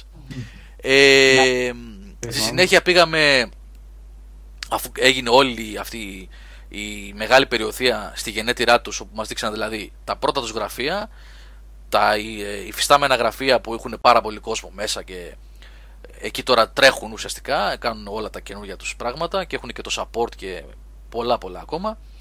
Ε, μετά πήγαμε στο τζι τι έι Arena με τα, για τα e-sports και τα λοιπά και τα συνέδρια που γίνονται εκεί. Στην Κρακοβία έχουν δεύτερα γραφεία, μικρότερα βεβαίως, όπου έχουν ε, το αρ εντ ντι department τους.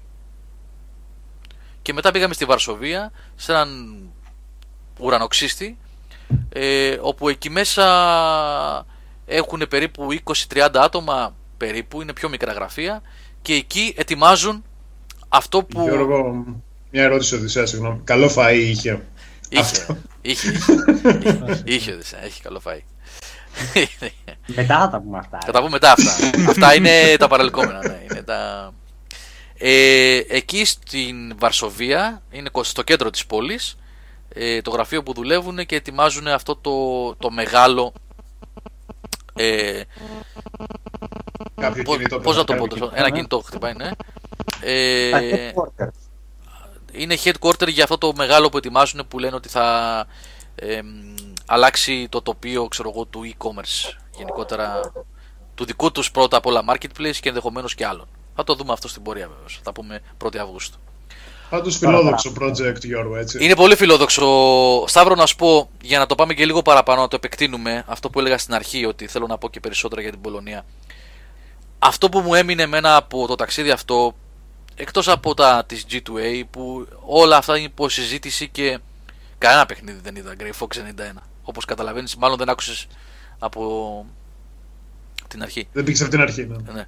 Ε... Αυτό που μου έμεινε εμένα από αυτές τις πέντε μέρες στη χώρα αυτή, τις τέσσερις μέρες τέλος πάντων καθαρές, ήταν ε, η φιλοδοξία των παιδιών αυτών και του κόσμου που βλέπω γενικότερα, δηλαδή, που είδα μάλλον εκεί γενικότερα. Ε, δουλειά, ρίχνουν δουλειά ε, σε οτιδήποτε πιάνονται. Δηλαδή έβλεπες με όρεξη, ας πούμε, να μας μιλάνε σε ένα μουσείο που μπήκανε για το παρελθόν και για το πώς τρέχουν, προσπαθούν τώρα να προλάβουν την υπόλοιπη Ευρώπη και να βγουν μπροστά και να γίνουν hub για την Ανατολική Ευρώπη. Παιδιά, αυτοί έχουν στόχο να γίνουν το hub της Ανατολικής Ευρώπης. Εγώ θα σου πω ένα πράγμα μόνο, πολύ πολύ σημαντικό, που έχει σχέση με εμάς, με το gaming εννοώ δηλαδή, και κατ' επέκταση υποδηλώνει και το τι γίνεται με την Πολωνία αυτή τη στιγμή, τα τελευταία χρόνια αυτή τη στιγμή. Μέχρι πριν από πέντε χρόνια, αν θυμάμαι καλά, μην σας πω ψέματα, αλλά κάπου εκεί, η Electronic Arts είχε στην Ελλάδα αντιπροσωπεία.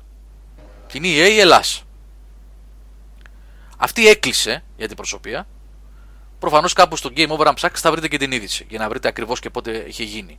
Γιατί σίγουρα θα το είχε, νομίζω είχαμε κάνει ανάρτηση τότε. Και είχε μείνει σαν, ε, σαν εταιρεία ορφανή στην Ελλάδα η ι έι για ένα χρόνο, ίσως, ίσως κάτι λιγότερο, δεν θυμάμαι ακριβώς.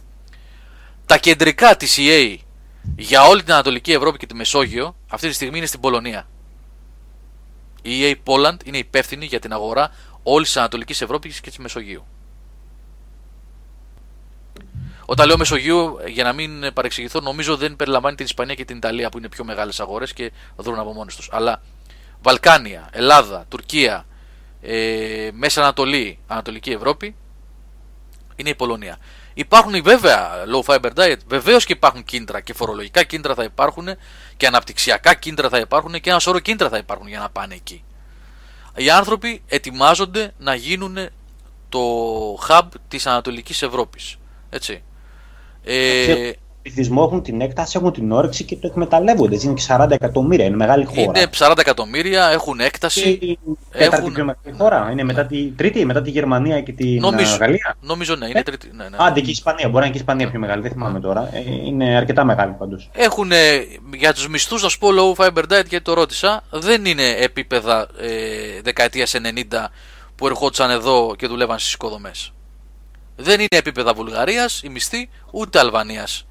Ούτε... Και το επτακόσια πρέπει να έχουν και αυτοί, έτσι, εξακόσια με επτακόσια πρέπει να έχουν βασικό μισθό. Και παραπάνω όταν είναι σε καλά startups κτλ. Ε, σε καλά startups έχουν και εδώ καλούς μισθούς. Μιλάμε τώρα για τον. Καλά, στην Ελλάδα το... έχουμε καλούς μισθούς ακόμα, δεν το συζητάμε. Υπάρχουν βέβαια τραγωδίες των τριακοσίων ευρώ, νέα παιδιά που δουλεύουν δώδεκα ώρες και παίρνουν τριακόσια ευρώ, αλλά υπάρχουν ακόμα και καλές και καλοί μισθοί στην Ελλάδα. Δεν το συζητάμε. Ε, λέω για τις αναπτυσσόμενες, ε, ε, Νίκο, το λέω με την έννοια ότι, ότι είναι χώρα η οποία τα τελευταία δέκα χρόνια πήρε μπροστά, ρε φίλε. Ναι, ρε παιδί μου, και είναι μια χώρα όπου άμα είσαι ταλαντούχος και έχεις όρεξη να ασχοληθείς, θα σου δώσει πλέον μια δίωδο για να βγάλεις και λεφτά. Έτσι. Δεν θα δεις μετά. Αυτό που λες, τα startup είναι μια. Όπως το πες, είναι δηλαδή... χώρα που δεν δημιουργεί εμπόδια βασικά. Αυτό κατάλαβα. Ναι. Και σας έλεγα προηγουμένως για το, για το τζι δύο Arena, για το εκθεσιακό εκεί πέρα που γίνονται οι εκδηλώσεις κτλ. Αυτό φτιάχτηκε ε, με. με χρήματα, είναι, ανήκει στο δημόσιο, ανήκει στον κόσμο της πόλης εκεί, είναι κρατικό και φτιάχτηκε εν μέρη με χρήματα από την Ευρωπαϊκή Ένωση, καθώς και το αεροδρόμιο που είναι απέναντι, ανακαινισμένο, εντελώς νέο τέρμιναλ με λεφτά της Ευρωπαϊκής Ένωσης, όπως έχουμε πάρει και εμείς δισεκατομμύρια για αυτά τα πράγματα, έτσι. Και τα λεφτά, παιδιά, φαίνεται ότι έπεσαν, έπεσαν τα λεφτά όσο μπορούμε να ξέρουμε, έτσι, πάντα με την επιφύλαξη, καταλαβαίνετε τι λέω, έτσι. Λαμόγια και κλέφτες και πώς το λένε και ε, μιζαδόροι. Μιζαδόροι, ναι, τέλος πάντων, ε, υπάρχουν σε όλα τα μέρη του κόσμου, έτσι, που τρώνε τα λεφτά που δίνουν από κονδύλια κτλ. Αλλά όμως βλέπεις ότι έχουν πέσει λεφτά στη χώρα. Το βλέπεις, ρε παιδιά. Το, δηλαδή κυκλοφορείς στους δρόμους και βλέπεις τα ανακαινισμένα τα κτίρια, τα ανακαινισμένα τα, τα ε, πλακόστρωτα, τους δρόμους τους, τα πάρκα τους. Βλέπεις τα καταστήματα, όλα. Βλέπεις ότι οι άνθρωποι επενδύουν στη χώρα. Επενδύουν, πώς να το πούμε δηλαδή αλλιώς. Επενδύουν στη χώρα. Και αυτό θα το δείτε, θυμηθείτε το τα επόμενα χρόνια που θα πάνε αυτοί. Τη βλέπω τη δουλειά. Ότι θα έχουμε μετανάστευση το, την ανάποδη. Αυτή που κάνανε κάποτε οι πρώην Σοβιετικοί, οι, οι, συγγνώμη, οι, οι πολίτες πρώην Σοβιετικών δημοκρατιών που κατεβαίνανε προς Ελλάδα και βέβαια Δυτική Ευρώπη για να ζήσουν οι άνθρωποι και να δουν και την ελευθερία και να δουν πώς είναι τα πράγματα, ε, να έχουμε το αντίστροφο. Η Ελλάδα ήδη στέλνει πάρα πολύ κόσμο στη Δυτική Ευρώπη, δεν απέχει πιστεύω και πολύ μακριά το να αρχίσει να στείλει και στην Ανατολική Ευρώπη. Εντάξει Γιώργο, άμα εδώ πέρα φτάσεις στα τετρακόσια και ο άλλος προσφέρει οκτακόσια χίλια, θα πας και στα χίλια, εντάξει, δεν είναι μόνο... Καλά, και να μην μιλήσουμε για, για ποιότητα ζωής, έτσι. Ε, όταν λέω ποιότητα ζωής, για να μην παρεξηγηθώ, μιλάω για το περιβάλλον. Τις καθαρές της πόλης, τα όμορφα, τα σπίτια κτλ. Αυτά τα είχαμε πει, Νικόλα, ο, ο Νίκος τα είχε πει όταν είχε γυρίσει από τη Βαρκελόνη στο πιο προηγούμενο webcast. Την ασχήμια. Ναι, ναι, ναι, ναι, ναι, ναι. Αυτό είναι δυστυχώς... καταθλιπτικό. Ναι. Αυτό είναι καταθλιπτικό. Αυτό είναι καταθλιπτικό, Γιώργο. Και είναι πραγματικά απορίας άξιος που έχουμε τόσο, τόσο όμορφη χώρα και τόσο άσχημες πόλεις. Κατάλαβες με ποια είναι. Στο λέω ότι είναι. Ναι, ναι, ναι, ναι. Έτσι είναι. Είναι απορίας άξιος αυτό. Δεν είναι όλες οι πόλεις άσχημες, έτσι. Όχι, δηλαδή, βέβαια, δεν είναι όλες οι πόλεις άσχημες. Τα νησιά, τα, κάτι Κέρκες και κάτι για να είναι πανέμορφες πόλεις και πεντακάθαρες, η Ερμούπολη, ξέρω εγώ, έτσι δεν είναι. Αλλά τα hub μας τα κεντρικά είναι άστα βράστα. Τα hub μας παίζει να είναι τα πιο άσχημα στην Ευρώπη, παιδιά. Ναι. Εντάξει, βλακίες λέω τώρα. Δεν έχω πάει σε όλες οι πόλεις της Ευρώπης για να το ξέρω, αλλά από όσες έχω πάει είναι τα πιο άσχημα.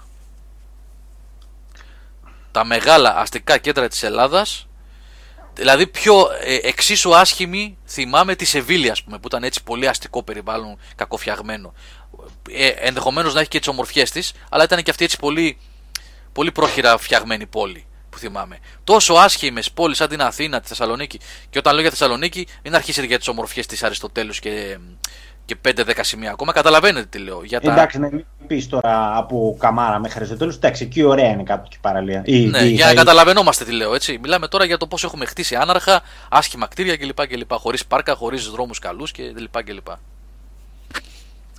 Καταμαρα... Ε, Ευαγγέλη, δεν ξέρω. Αυτό που λες μπορεί να ισχύει. Εγώ δεν έχω ακούσει κάποιον να έχει φύγει Πολωνία για σπουδές, αλλά γιατί όχι. Σίγουρα μπορεί να έχει φτηνότερα πανεπιστήμια καταρχήν, έτσι, καταρχάς. Α, έχει και Βαγγέλη, ναι, δηλαδή... εννοείς ότι φεύγουν από Ελλάδα για Πολωνία. Από Ελλάδα, ναι. Α. Δεν είναι απίθανο. Μπόλεκ, δεν μπορώ ρε φίλε να... Μπο... Πρώτα απ' όλα, Μπόλεκ, να, να σου πω ότι βρήκα στο Μουσείο Σοβιετικής Ιστορίας που πήγα φιγούρα Μπόλεκ και Λόλεκ και αγόρασα. Γιατί ε, είναι ένα... Οι νεότεροι δεν θα το καταλάβετε αυτό που θα πω, αλλά... Μεγαλώσαμε παιδιά, όπως βλέπαμε στρουμφάκια και πολλά πολλά ακόμα που έχουμε μιλήσει πολλές φορές σε webcast για ογδόντα cartoon κλπ. Ο Μπόλεκ και ο Λόλεκ ήταν πολύ χαρακτηριστικό cartoon για τα παιδιά της ηλικίας μου, λίγο πάνω λίγο κάτω στη δεκαετία του ογδόντα. Βλέπαμε ανελιπώς στην ΕΡΤ Μπόλεκ και Λόλεκ ε, και τσίμπησα δύο φιγούρες. Ε, δεν μπορώ να πω ρε φίλε όμως αυτό που λες για Silicon Valley της Ευρώπης. Δεν έχω κάνει καμία μελέτη για αυτό το πράγμα. Θα ήταν πολύ αιώλο να πετάξω κάτι τέτοιο τώρα.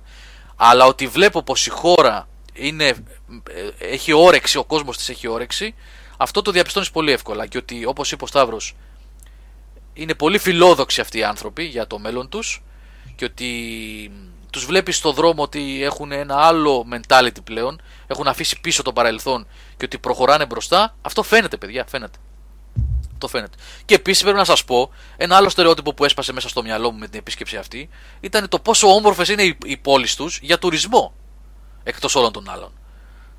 Γιατί εντάξει, οκ, okay, έχουμε, ξέρετε, ομορφιές εδώ στην Ελλάδα και τα νησιά μας κτλ. Ναι, κούκλα είναι η χώρα, διαμάντι της Ευρώπης κτλ. Αλλά έχει και άλλο. Ε? Μπάστα Πανάγου, μπάστα Πανάγου, γιατί.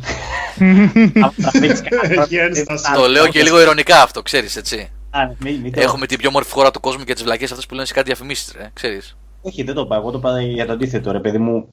Έχουμε μια από τις πιο όμορφες χώρες του κόσμου. Δεν έχω πάει σε πάρα πολλές χώρες του κόσμου, αλλά είναι, είναι ωραία χώρα γιατί είναι, είναι άλλη το καλοκαίρι όταν βγεις. Αυτό που λέμε η παραλία, όταν δεν το έχεις αυτό. Τώρα το έχουμε και δεν το εκτιμάμε. Ή το εκτιμάμε mm. παραπάνω από όσο πρέπει, δεν ξέρω. Ρε, είναι πανέμορφη η Ελλάδα. Η Ελλάδα είναι πανέμορφη γεω, γεωφυσικά. Ε, αλλά είναι βιασμένη ε, από, το, από τους πολίτες της ε, δηλαδή τέλος πάντων, μεγάλη συζήτηση αυτή, άλλο πράγμα. Φυσικά και είναι πανέμορφη η Ελλάδα, τι να λέμε. Εντάξει, μπορείς και φροσικά μπορείς να κάνεις τουρισμό στη Βαρσοβία, δεν μπορείς να κάνεις τουρισμό, γιατί να μην κάνεις. Εγώ, είχα, εγώ για να είμαι ειλικρινής είχα την εντύπωση ότι αυτά τα ανατολικά κράτη, εντάξει, η... όλα τα ανατολικά κράτη αυτά έχουν και, και την ιστορία τους στο μεσαίωνα κτλ, με την ανάπτυξή τους, με τις ομορφιές τους κτλ. Οπότε κακώς είχα στο μυαλό μου εγώ ότι όπου πήγαινες θα έβλεπες ε, εργατικές πολυκατοικίες σοβιετικές. Ναι, αλλά είναι γεγονός ότι έχουμε αυτό το στερεότυπο στο μυαλό. Το ε, εγώ το είχα. Αυτές τις χώρες, εγώ Νικόλα το είχα. Κάνεις, ναι. Και όταν σκέφτεσαι για τουρισμό ε, για εξωτερικό ή για Ευρώπη, συνήθως σκέφτεσαι τις δυτικές ε, ναι, βέβαια. Ακριβώς, ρε Νικόλα. Κακός, βέβαια. Ναι. Ναι. Πολύ κακός, Πολύ γιατί εγώ διαπίστωσα ότι και η Κρακοβία. Καλά, για το Ζεσόφ δεν θα πω γιατί είχε ομορφιά μικρού χωριού μαγευτική. Αφήστε το, παιδιά. Α, απίθανο πράγμα. Το... Απίθανο, απίθανο. Αλλά ας μιλήσουμε για πιο μεγάλες πόλεις, για αστικό περιβάλλον. Και η Κρακοβία και η Βαρσοβία δεν έχουν, με συγχωρείτε, να ζηλέψουν και πάρα πολλά από μια Βουδαπέστη που είναι τόσο διάσημη. Που έχω πάει και στη Βουδαπέστη. Που είναι πανέμορφη mm. βεβαίως. Εντάξει, δεν έχουν το, το τόσο υπέροχα γραφικό, ας πούμε, της Βουδαπέστης που είναι. Εκεί στο ποτάμι, στο κέντρο, η Βούδα και η Πέστη που πας και μένεις χαζός, ας πούμε. Αλλά έχουν ομορφιές. Τι να σας πω, παλιά πόλη, μεσαιωνική, ποτάμι, είναι ο Βίστουλας εκεί, με, παρα, με παραποτάμια, με ξέρεις, α, να κάνεις τουρ. Ναι. Πολύ, πάρα ναι. πολύ όμορφες πόλεις. Πάρα πολύ όμορφες. Και affordable, έτσι, δηλαδή σε τιμές που μπορεί να πάρεις. Αυτό μην το ξεχνάμε ποτέ. Αυτό είναι το πιο σημαντικό. Ναι, το πιο Αυτή... σημαντικό. Δηλαδή, αυτό είναι το πιο σημαντικό. Κάπου... που θα έχεις τέτοια κομφόρ με μια δυτική ε, αναπτυγμένη πόλη σε τιμές, δεν θα κάνει, δεν ξέρω τι τιμές. Δηλαδή, μια μπύρα δεν τους είδαμε, μπύρα και μπύρα είναι σε όλη την Ευρώπη που φτηνή. Το φαΐ, ας πούμε, άμα έβγαινε έξω να φά. Είναι έτσι, οι, τα, οι τα τιμές τα ξενοδοχεία βγήκα, φτηνά. Ναι, βγήκα. Πιο φτηνά από το. Είναι πιο φτηνά και τα αεροπορικά και τα τέτοια ε, και τα ξενοδοχεία είναι ελαφρώς πιο φτηνά από τα ελληνικά. Βέβαια τώρα στην Ελλάδα μπορείς να βρεις πολύ καλή τιμή εξαρτάται που θα πας και ποια, ναι, ναι, συγγνώμη, εντάξει, και, και ποια περίοδο, ναι. Ε, οι τιμές, μπορώ να σου πω, είδα τιμές σπιτιών. Σταμάτησα σε ένα μυστικό γραφείο. Ήθελα να το κάνω αυτό. Πραγματικά σταμάτησα επί τούτου για να δω πόσο κοστίζουν τα σπίτια. Τα σπίτια είναι πιο φτηνά, από την Ελλάδα κατά μέσο όρο, και αντιλαμβάνομαι ότι αυτό είναι πολύ σχετικό γιατί έχει να κάνει με περιοχές κλπ, κλπ, τετραγωνικά και τα σχετικά, αλλά σε γενικές γραμμές είναι ελαφρώς πιο φτηνά. Βέβαια τώρα με την κρίση στην Ελλάδα βρίσκεις κοψοχρονιά πάρα πολλά ακίνητα, οπότε εκεί είναι λίγο ε, περίεργη η κατάσταση, αλλά αυτό μας ενδιαφέρει, δηλαδή άμεσα φαγητό, ποτό κτλ. Είναι ελαφρώς πιο φτηνά από την Ελλάδα. Δηλαδή καλές τιμές, γιατί και στην Ελλάδα, ρε παιδί μου, μπορείς να φας φτηνά. Mm. Καλές τιμές. Σου... Όταν... Παιδιά, ναι, ελαφρώς πιο φτηνές, δηλαδή, για παράδειγμα, ένα μπέργκερ, ας πούμε, στην Ελλάδα μπορεί να κάνει, για παράδειγμα, ε, μπέργκερ πιάτο εννοώ, έτσι, δηλαδή, ξέρετε, όχι μπέργκερ McDonald's. Mm. Ένα... Από έξι έως δεκαπέντε. Ναι. Ε, εκεί έχει, ξέρω εγώ, από πέντε έως οκτώ, εκεί. Mm-hmm. Ωραία. Έτσι, οι μπύρες επίσης εκεί είναι, ξέρω εγώ, αν κάνει, ξέρω εγώ, έξι, εφτά, οκτώ ευρώ μια μπύρα, στην Ελλάδα ξέρω εγώ κάνει πέντε έξι εκεί. Δηλαδή είναι affordable για τον Έλληνα εκατό τοις εκατό. Δεν είναι Παρίσι που πας, ή καλά, να μην μιλήσουμε για το Λονδίνο που πρέπει να. Και σε πιάνει ψυχή σου. Σε πιάνει ψυχή σου, ρε φίλε. Ναι. Είναι, είναι απελπισία εκεί. Ναι. Μη πούμε για Δανία και τέτοια. Και...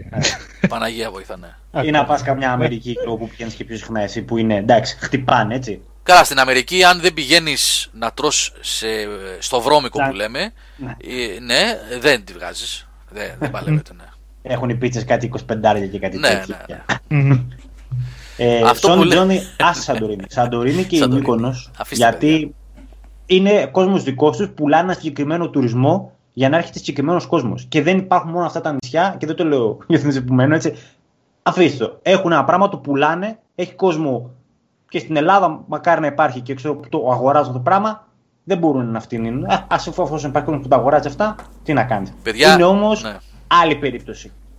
Η Σαντορίνη και. και... Μπράβο, και... μπράβο ρε Σόνι. Σόνι Τζόνι, από το στόμα μου το πήρες, ρε. Αυτό που πήγα να πω. Η Σαντορίνη α, και η Μύκονος είναι δύο, διαφορετικές, δύο διαφορετικά κράτη μες στην Ελλάδα. Με την έννοια, ναι, αυτό που είπε ο Νίκος τώρα, έτσι.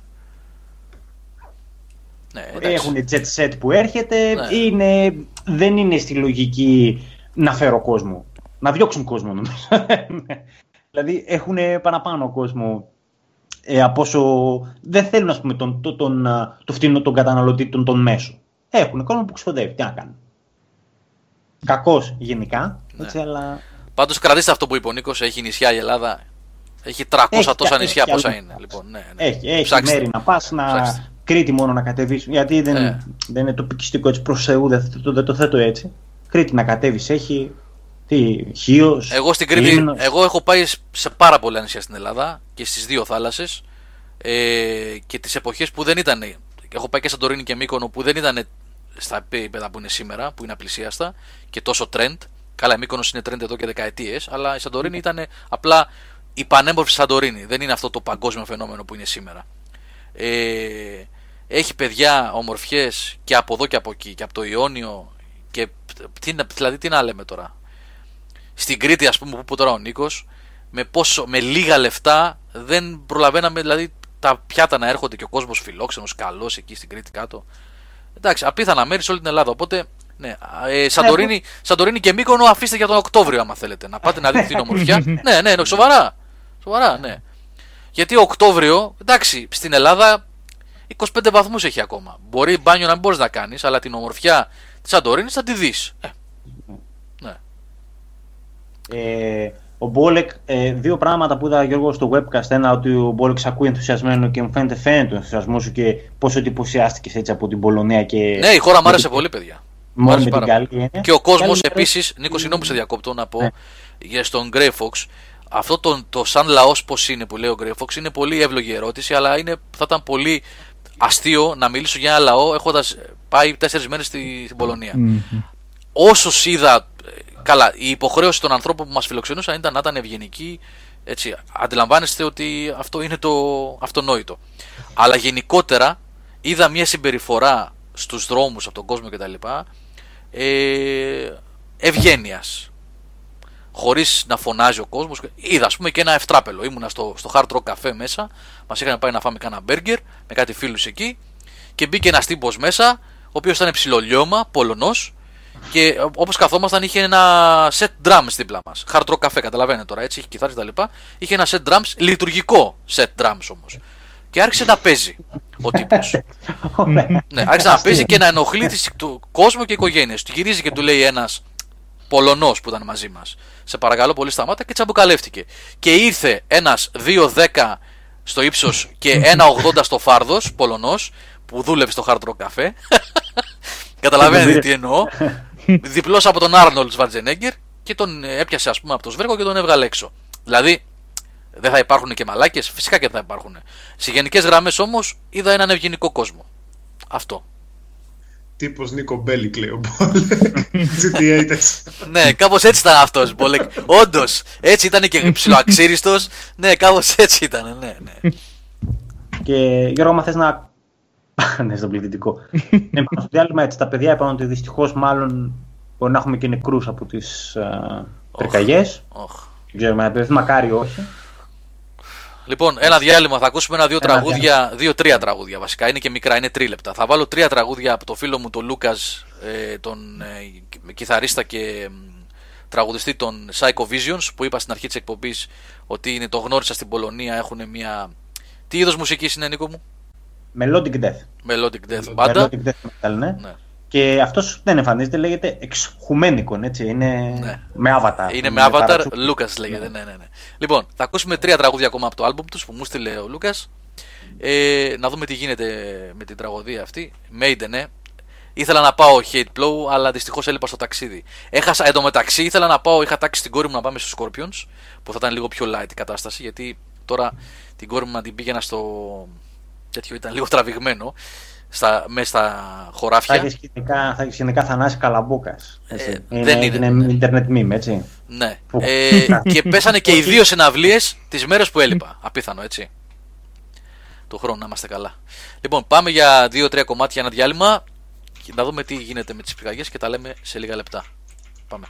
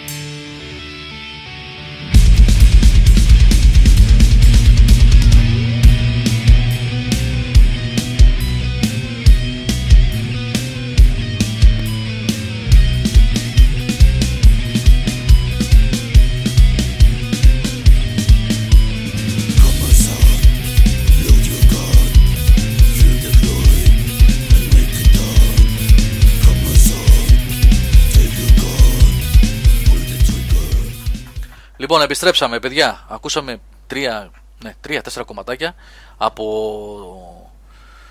Πώς λέγεται το άλμπουμ, ρε Νικό? Δεν θυμάμαι πώς λέγεται το άλμπουμ. Psycho Visions. Psycho Visions είναι η μπάντα, είπαμε. Ε? Η μπάντα, Inflict λέγεται το, το άλμπουμ τους. Μου φαίνεται είναι το πρώτο, έτσι. Α. Δεν έχουν, πριν είχαν ένα demo κάποια χρόνια πριν, ο δίσκος λέγεται Inflict. Όπως είπα, παιδιά, για όσους μπήκαν πιο μετά στην παρέα, ε, εντάξει, ο ήχος είναι σκληρός, είναι διαφορετικός, απλά επειδή γνωρίστηκα με το παιδί που είναι... παίζει κιθάρα και τραγουδάει στην μπάντα, επειδή την χάει να εργάζεται στη τζι του έι και κάναμε παρεούλα και τα λέγαμε και του λέω, ρε εσύ Λούκας, αφού είναι έτσι και έτσι, εμείς παίζουμε μουσική, στείλε. Και με την ευκαιρία αυτή παίξαμε τα κομματάκια τους, για όσους γουστάρουν τέτοιο ήχο. Ε, λοιπόν, συνεχίζουμε, πάμε σε άλλο θέμα τώρα, να δούμε τίποτα παιχνίδια αν έχει αυτές τις μέρες. Α, έχουμε... όχι, ήθελα αφού περίμενα να σου πω πες, για πες. Την... για τους Iron Maiden, έτσι, πρέπει να μας δώσουν από το Spice που τους ταΐζει ο manager στο Smallwood, έτσι. Μάλλον πίνουν το μελάνς, έτσι, που είναι στο Dune που διάβασα πρόσφατα. Γιατί οι άτιμοι είναι εξήντα χρονών, έτσι, γιατί είναι εξήντα Maiden, τριάντα πέντε τον άρχισαν. Δηλαδή, όταν άρχισα εγώ να ακούω Iron Maiden, στην ηλικία μου και λέγω πόσο μεγάλη είναι και ε, οι καλογυμνασμένοι, πάντα οι καλογυμνασμένοι, δεν, έχω, ξέρεις, δεν έχουν παραιτηθεί.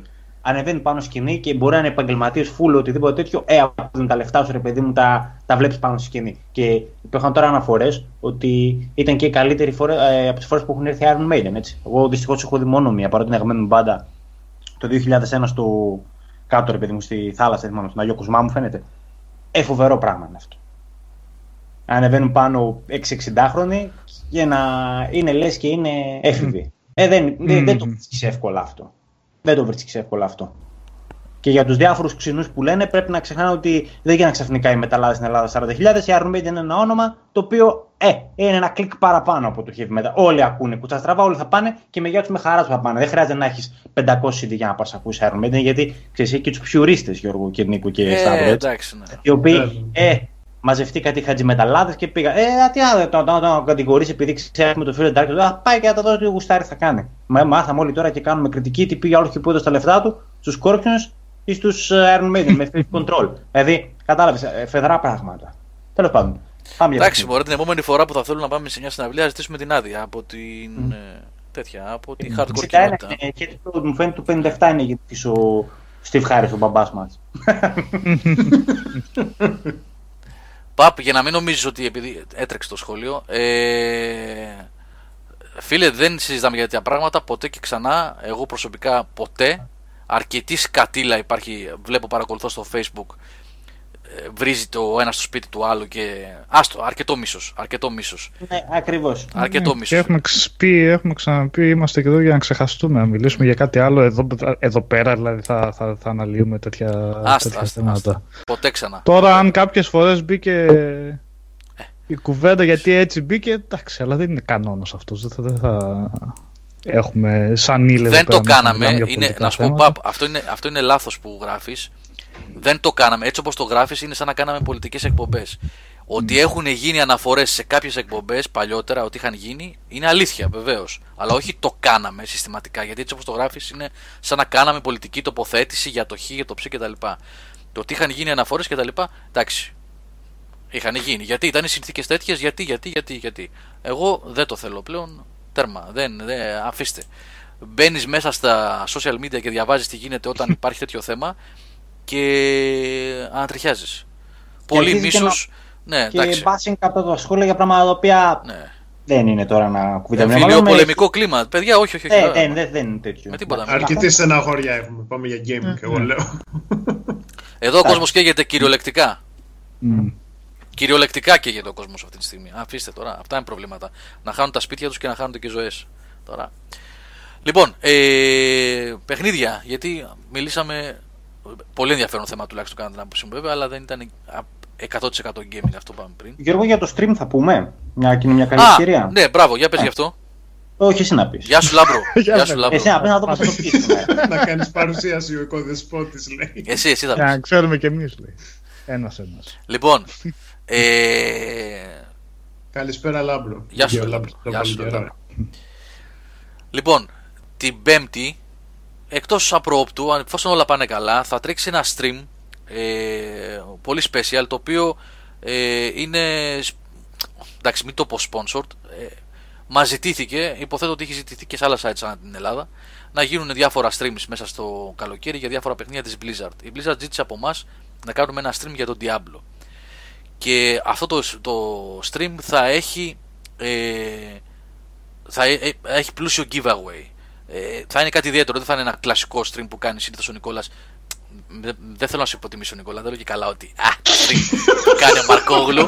Τα stream τώρα. Δεν θα τα κοινά αυτά. Λοιπόν, θέλω να πω ότι θα είναι τέσσερις, ε, τέσσερα παιδιά από την ομάδα. Νίκος, Νικόλας, Σταύρος και... Ποιος άλλος? Κώστας. Και ο Κώστας. Ο Κώστας Παπαμέτρος, Σταύρος Λιναρδάκος, Νίκος Πλωμαριτέλης, Νικόλας Μαρκόγλου. Θα παίξουν Diablo.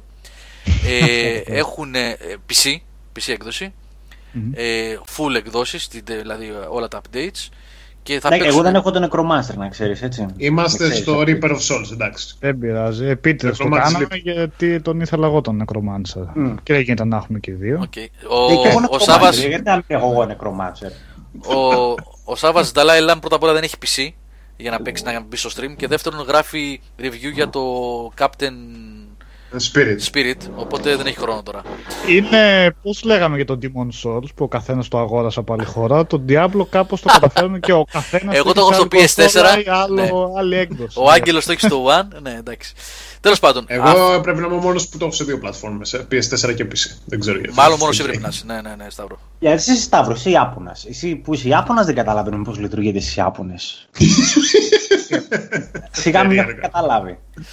Λοιπόν, Λέβαια, ε... θα, κάνουμε, θα κάνουμε χαβαλέ έτσι πάνω απ' όλα να, ναι, ναι, ναι. να θυμηθούμε τι, τι γαμάτο παιχνίδι είναι και πόσο εθιστικό grinding έχει, γιατί είναι και αυτό ένα κατόρθωμα του παιχνιδιού, έτσι, ότι τελειώνεις το παιχνίδι και μετά παίζεις και ξαφνικά το παιχνίδι γίνεται ακόμα πιο γαμό αφού τελειώνεις την καπέντε, δεν συμβαίνει και σήμερα. Αφόσον έχει ωραίο pacing, σου δίνει συνέχεια έτσι, και το παιχνίδι το loot, διαμαντάκια, sockets και όλα αυτά. Είναι καλό, καλό κόλμα. Τι δεν είχε το Warhammer Inquisitor, ακριβώς αυτό, είναι το ακριβώς αντίθετο. Αυτό, ναι. Αυτό που δεν το κατάφερε. Ο Warhammer δεν είχε και co-op campaign, Νίκο, έτσι. Mm-hmm. Ναι, ωραία. Είχε μόνο τα το challenges ήταν. Το σκεπτικό το δικό μου είναι ότι προετοιμαζόμαστε να γίνουμε ρεζίλοι στο, στο live stream, γιατί θα επιχειρήσουμε να το παίξουμε αν δεν έχουν... Ε, ε, ε, αν συμφωνούν και τα υπόλοιπα παιδιά της ομάδας, no, θα πάμε no, στο no, hardcore. Σιγά μην φοβηθούμε τώρα. Θα διαρκέσει λιγότερο το stream, θα ενημερώσουμε. Ένα μισάράκι εκεί πέρα ίσα ίσα. Ένα γρήγορο playthrough. Λοιπόν, αυτό θα γίνει την Πέμπτη το βράδυ, κατά τις εννιά λογικά, special live stream, αλλά θα έχει giveaway, θα έχει πολλά δώρα. Ε, τώρα τη λίστα των δώρων και τα λοιπά θα βγει όταν θα βγει η είδηση. Τώρα την Τετάρτη μάλλον θα ανέβει το αρθράκι ε, με τις λεπτομέρειες για το πότε θα τρέξει ώρα ε, και όλο το giveaway και πώς θα συμμετέχετε σε αυτό. Γιατί έχει πραγματικά πολύ ωραία δώρα και μου έχουν στείλει μια λίστα από την Blizzard με φιγουρίτσες, όλα αυτά που... Φιγουρίτσες, ναι, ναι, ναι, ναι. Έχει ωραία πράγματα. Οπότε, δηλαδή, θα παρακολουθήσετε ένα special stream. Ποιος ξέρει τι γέλιο θα βγει, αν βγει. Και μπορεί να κερδίσετε και ωραία collectibles. Οπότε, ναι, είναι ένα goodbye πριν τις διακοπές αυτό βασικά. Έτσι, mm-hmm. Ένα ωραίο stream πριν τις διακοπές. Γέλιο, κλάμα, γιατί δεν έκανες χιλ, έχασες τώρα τι θα κάνουμε. Δεν θέλει ο κώδης πόντς ο Νικόλας που βλέπουμε από την κάμερα, δεν προχωράει το παιχνίδι. Ο Νίκος λέει σίγουρα εκπαιδεύει Road Valley για κοινομαχίες. Στην αυλή έξω ταχύ, στα κλουβιά. Σόνι Τζόνι, να είσαι καλά ρε φίλε για αυτό που λες, που λες ότι μας βλέπετε απλά δεν θέλουμε δώρα, αλλά εντάξει, αφού ε, μας, τα... αφού μας τα δώσανε για εσάς θα μας τα δώσανε. Γιώργο ρωτάει ο Σατ Σαντ τον Diablo πραγματάκια ή και κάτι άλλο από άι πι της Blizzard, μόνο Diablo έτσι. Αυτά νομίζω είναι Diablo μόνο, ναι, ναι. Τώρα θα κάνουμε σίγουρα και κάτι ακόμα όταν θα ξεκινήσει να παίζει ο Νίκος το Azeroth. Ε, ναι, θα κοιτάξουμε να ζητήσουμε και από εκεί τίποτα collectibles, να κάνουμε και εκεί κανένα stream giveaway, κάτι θα κάνουμε. Αυτό δεκατέσσερις Αυγούστου κυκλοφορεί. Ε, έχουμε ζητήσει τον κωδικό βεβαίως εδώ και καιρό. Περιμένουμε να δούμε πότε θα μας δώσουν. Κάνω ένα πολύ ενδιαφέρον stream να δείτε τον Holy Martyr να κάνει leveling up. Γιατί δεν σας ενδιαφέρει αυτό. Και να παίζει healer, έτσι. Εγώ χειρότερος ρόλος. Εμένα με ενδιαφέρει ιδιαίτερα. Δεν πρέπει να έχω δει περιέργως δέκα λεπτά από Warcraft, από WoW να έχω δει. Και αυτά μάλλον μέσα στο South Park. Που σκοτώνανε τα γουρούνια στο δάσος με τους τσίτες. Τώρα θα δεις, θα μπεις κιόλας για υποστήριξη. Δεν μπαίνω εγώ μόνος στα δικά σου streams για υποστήριξη και θα ρωτάς κιόλας και θα σου εξηγώ και πράγματα. Μου λες τι είναι αυτό το πράγμα που κάνεις τώρα και θα σου λέω αυτό, αυτό και αυτό. Κατάλαβες. Θα κάνουμε από την αρχή. Χίλερ. Χίλερ θα παίξεις. Έλα, δεν θα κουβανά. Θα παίξω σαν το Priest. Θα παίξω σαν το Priest. Τι χίλερ. Face Melter. Τι χίλερ τώρα. Οκ. Να δείξεις πράγματα. Θεματική Dalai Lama. Κάναμε ήδη χθες ένα Mega Drive. Άγερο, περάσαμε πολύ καλά χθες το Mega Drive. Άλλο λέει αυτός. Θεματική κάτι άλλο έχει στο μυαλό του. Ποιος ξέρει τώρα τι έχει στο μυαλό του αυτός και καλά λέει. Παιδιά, να σας πω κάτι. Ε, ίσως ε, κάνουμε μια τελευταία εκπομπή πριν μια διακοπή την επόμενη Δευτέρα. Ίσως, δεν λέω σίγουρα γιατί δεν ξέρω ακριβώς πώς θα κάτσει και ποια παιδιά θα είναι διαθέσιμα, γιατί τώρα πλέον ε, αρχίζουν όλο και περισσότεροι και φεύγουν ε, για mm. την ξεκούρασή τους. Ε, αλλά την επόμενη Δευτέρα, που είναι βέβαιο ότι δεν θα υπάρχει απολύτως τίποτα άλλο να συζητήσουμε, ούτε επικαιρότητες, ούτε παιχνίδι, ούτε τίποτα άλλο, ούτε καν το θέμα το σημερινό, ας πούμε, που το εξαντλούμε τώρα, ε, ίσως κάνουμε μια θεματική τελευταία πριν ανάκληση αδειών, ήταν επιστράτευση. Ε, κάνουμε μια θεματική, θα δούμε τι, θα συζητήσουμε με τα παιδιά, με όσους θα είναι διαθέσιμοι για την άλλη Δευτέρα, να κάνουμε κάτι τέτοιο. Θα τα πούμε. Τώρα, ε, ναι. Τώρα γύρω να κορδέψουμε λίγο το Χριστοτοχιωτέλη, έτσι, λίγο, λίγο. Γιατί, γιατί... γιατί... όχι για το χθεσινόνικό. Συνδεκα intelligence. Είχαμε μαζευτεί συνήθως οι ογδόντα πέντε ογδόντα επτά γεννηθέντες και κάτω, έτσι, τριάντα πλάς δηλαδή, και δεν είπαμε όμως να σαρκαζόμασταν. Και πετάγεται ο Χρήστος και λέει, ε, η δικιά μου γενιά έχει συν δέκα intelligence και έκανε τρία ορθογραφικά μέσα. Εκπέδει και ο Χρήστος. Του λέγαμε και αυτό το γράψει λάθος στην πρόταση, μια πρόταση έκανε τέσσερα λάθη. Αυτό είκοσι λεπτά φύγει time out, έτσι, μπαναρίστηκε. Ο Χρήστος είναι σπάνια περίπτωση για την ηλικία του, όπως και ο Θάνος βέβαια. Σπάνια παιδιά. Σπάνια παιδιά για την ηλικία του, σπάνια παιδιά. Χαίρομαι πάρα πολύ για τα παιδιά αυτά στην ομάδα που είναι.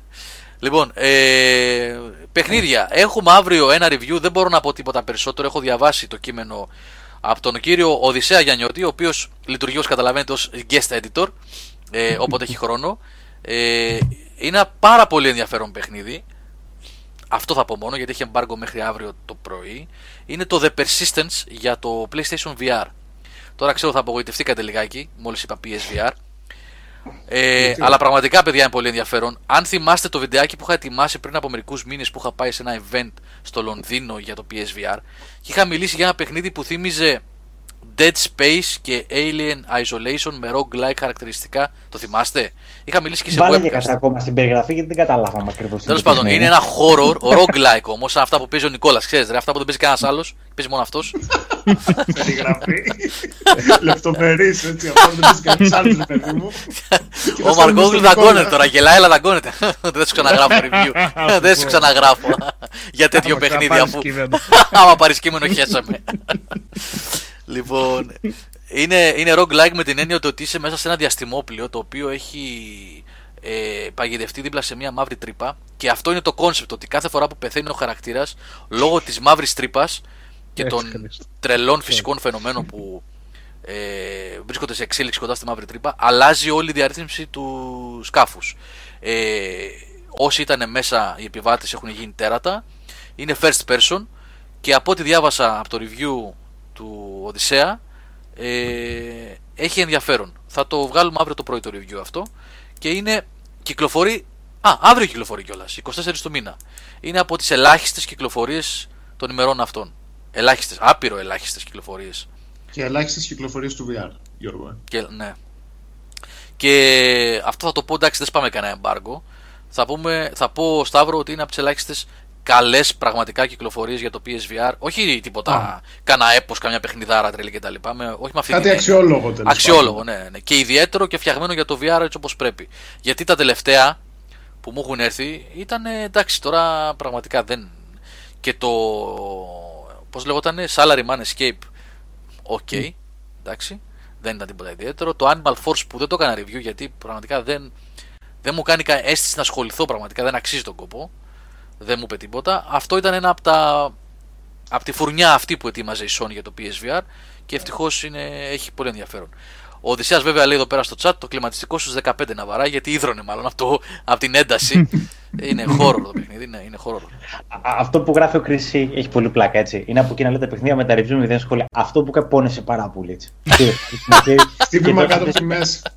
Έχει παίξει το παιχνιδάκι σου, έχεις γράψει το κειμενάκι στο ωραίο, το καλοφτιαγμένο, έχεις υδρώσει και εκεί, ξέρω εγώ, να το τελειώσεις. Και βγαίνει πάλι. Και μετά.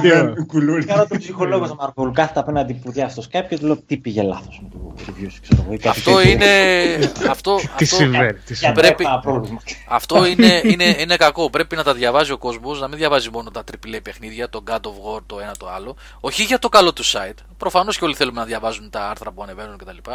Αλλά να στηρίζετε και τις μικρότερες παραγωγές, παιδιά. Εντάξει, η βιομηχανία δεν μπορεί να λειτουργήσει μόνο με πέντε τριπλέ έι παιχνίδια και άλλα πέντε games as a service παιχνίδια το χρόνο. Πρέπει να λειτουργεί συνολικά και μικρές παραγωγές των, των πέντε παιδιών, των δέκα ατόμων που δουλεύουν κτλ. Τα, τα ξέρετε αυτά, τα έχουμε πει. Ντομάτα από τη λαϊκή. Κοινώς. Ε, ναι. Mm. Όχι μόνο από το σούπερ μάρκετ. να, να μην είναι η Ιαπωνική, θα έλεγε ο Νίκος. Όχι, ναι, ναι, τα Ιαπωνικά μας. Τα έλα ρε, στη Ιαπωνία φτιάχνουν τετράγωνα καρπούζια, ρε Σταύρο τώρα, έλα. Τετράγωνα καρπούζια για να μπορούν να τα κόβουν, λέει, πιο εύκολα. Λοιπόν, από παιχνίδια δεν, δεν υπάρχει, παιδιά, πραγματικά τίποτα άλλο. Ε, δεν υπάρχει. Καλά. Μην λέω τώρα αυτά και βγει κανένας και πει: υπάρχει αυτό όμως που δεν το παίζεις εσύ, δεν κυκλοφόρησε. Και καλά θα μου το πει. Εννοώ ότι που να έχουμε τουλάχιστον. Ποιο δεν το παίζεις εσύ και τώρα κυκλοφόρησε. Ξέρω εγώ, μπορεί να υπάρχει κάποιο. Ρε, κάποιο ξέρεις. Και επειδή εγώ δεν το έχω δει, ας πούμε, να σημαίνει ότι δεν κυκλοφορεί. Ε, αυτά που έχουμε λάβει εμείς στο τελευταίο διάστημα, αυτά είναι. Έχω βάλει εγώ μπροστά να κάνω ένα μικρό review για το Hotel Transylvania τρία, ένα παιδικό παιχνίδι. Α, της Pixar. Όχι, δεν είναι Pixar, Sony Animation είναι. Sony Animation. Είναι αυτό με το Dracula που είναι και την κόρη του κτλ. Βασικά ταινία είναι και βγάλανε. Παιδιά, μου ήρθε κωδικός, το έχω βάλει και έχω παίξει ήδη δύο τρία levels από το παιχνίδι αυτό. Θυμήθηκα τη νιώτη μου. Έχω να δω τέτοιο παιχνίδι movie tie-in. Αυτά ξέρετε που βγαίνανε κάποτε με το κιλό. Έβγαινε ταινία και έβγαινε και παιχνίδι μαζί. Πακέτο. Τι, το τι, story, ό,τι ναι, μπορείς ναι, να φανταστείς ρε φίλε, ό,τι μπορείς να φανταστείς ε, και το έβαλα, ξέρεις, με, με πολύ σκεπτικισμό, ξέρεις, γιατί αυτά τα movie tie-in συνήθως, συνήθως όχι πάντα, ε, δεν είναι και για τίποτα παραγωγές σοβαρές. Mm. Αυτό παραδόξως είναι μια ενδιαφέρουσα κυκλοφορία που έχει πάρει τη συνταγή του Pikmin. Δηλαδή, αν έχεις το Θεό σου. Αυτό πήγα να πω, Γιώργο, ότι είχε συνταγή Pikmin το συγκεκριμένο. Κάπου ναι. Το πετύχει και φάνηκε ενδιαφέρον. Ναι, ρε Σταύρο, είναι τρελό. Δηλαδή, εγώ περίμενα να δω ένα platformer, ξέρεις, OK, που θα έχει πάρει ιδέες από την ταινία κτλ. Πήρανε τώρα ένα παιχνίδι movie tie-in και βάλανε μηχανισμούς Pikmin, οι οποίοι βέβαια λειτουργούν και καλά. Αυτή είναι η πλάκα. Έλα. Ναι, το στούντιο που το ανέπτυξε, Γιώργο, μήπως θυμάσαι, έτσι περιέργεια. Δεν θυμάμαι, ρε Σταύρο, δεν θυμάμαι γιατί έπαιξα το Σαββατοκύριακο πριν φύγω για το ταξίδι και τώρα μια εβδομάδα off. Θα το βάλω τώρα να το βάλω και θα το παίξω γιατί πρέπει να γράψω κιόλας. Έστω ρε παιδί okay. μου να μεταφέρω μια ιδέα για το τι είναι. Γιατί ένα παιδικό παιχνιδάκι είναι, δυστυχώς δεν έχει co-op. Γιατί με το που το είδε η μικρή μου η κόρη ήρθε τρέχοντας. Την ώρα που φόρτωνε, τρέχοντας με το που φόρτωνε μου λέει και πήρε χειριστήριο, έτσι. Απ' το ράφι. δεν είπε, δεν είπε τίποτα. Ναι, ναι, δεν είπε τίποτα. Είχα το χειριστήριο στο χέρι μου. Τι, τι, τι, τι. Τρελά, παλεύει με τα μηχανάκια. Να, ανάξω, Νίκος, έχει προβλήματα. Γεια όλε. Λοιπόν, ήρθε και στο Skylanders, Γιώργο, γι' αυτό λέει. Πού είναι ο δεύτερος μόχλος. Με βλέπει που κάθομαι στον καναπέ, βλέπει που κάθομαι στον καναπέ, κρατάω το χειριστήριο και φορτώνει και βλέπει τους χαρακτήρες στο intro, στο press start. Και πήγε κατευθείαν, πήρε χειριστήριο, δεν δηλαδή, ήταν έτοιμη. Και της λέω δυστυχώς, μου λέει παίζουνε δύο, έτσι ακριβώς, παίζουνε δύο. Καμία κουβέντα παραπάνω. Πατάω start, πάω στα options, μενού, ξέρεις, modes και τα λοιπά, βλέπω μόνο campaign, ξέρεις. Της λέω, της κάνω έτσι, ξέρεις, με κοιτάει με ένα βλέμμα, καλά, παράτησε το χειριστήριο και την έβαλα λίγο μετά να παίξει λίγο μόνη της, είναι λίγο δύσκολο. Καπούγε πατέρα, γιατί δεν έδωσε το χειριστήριο στο μωρό να παίξει. Της έδωσα μετά να παίξει, τρόμαξε λίγο στην αρχή, γιατί αυτό το πράγμα το μοντέλο με το πικμινοειδές, δηλαδή ότι, Νίκο, ξέρεις, δεν είναι, είναι strategy ρε φίλε. Mm-hmm.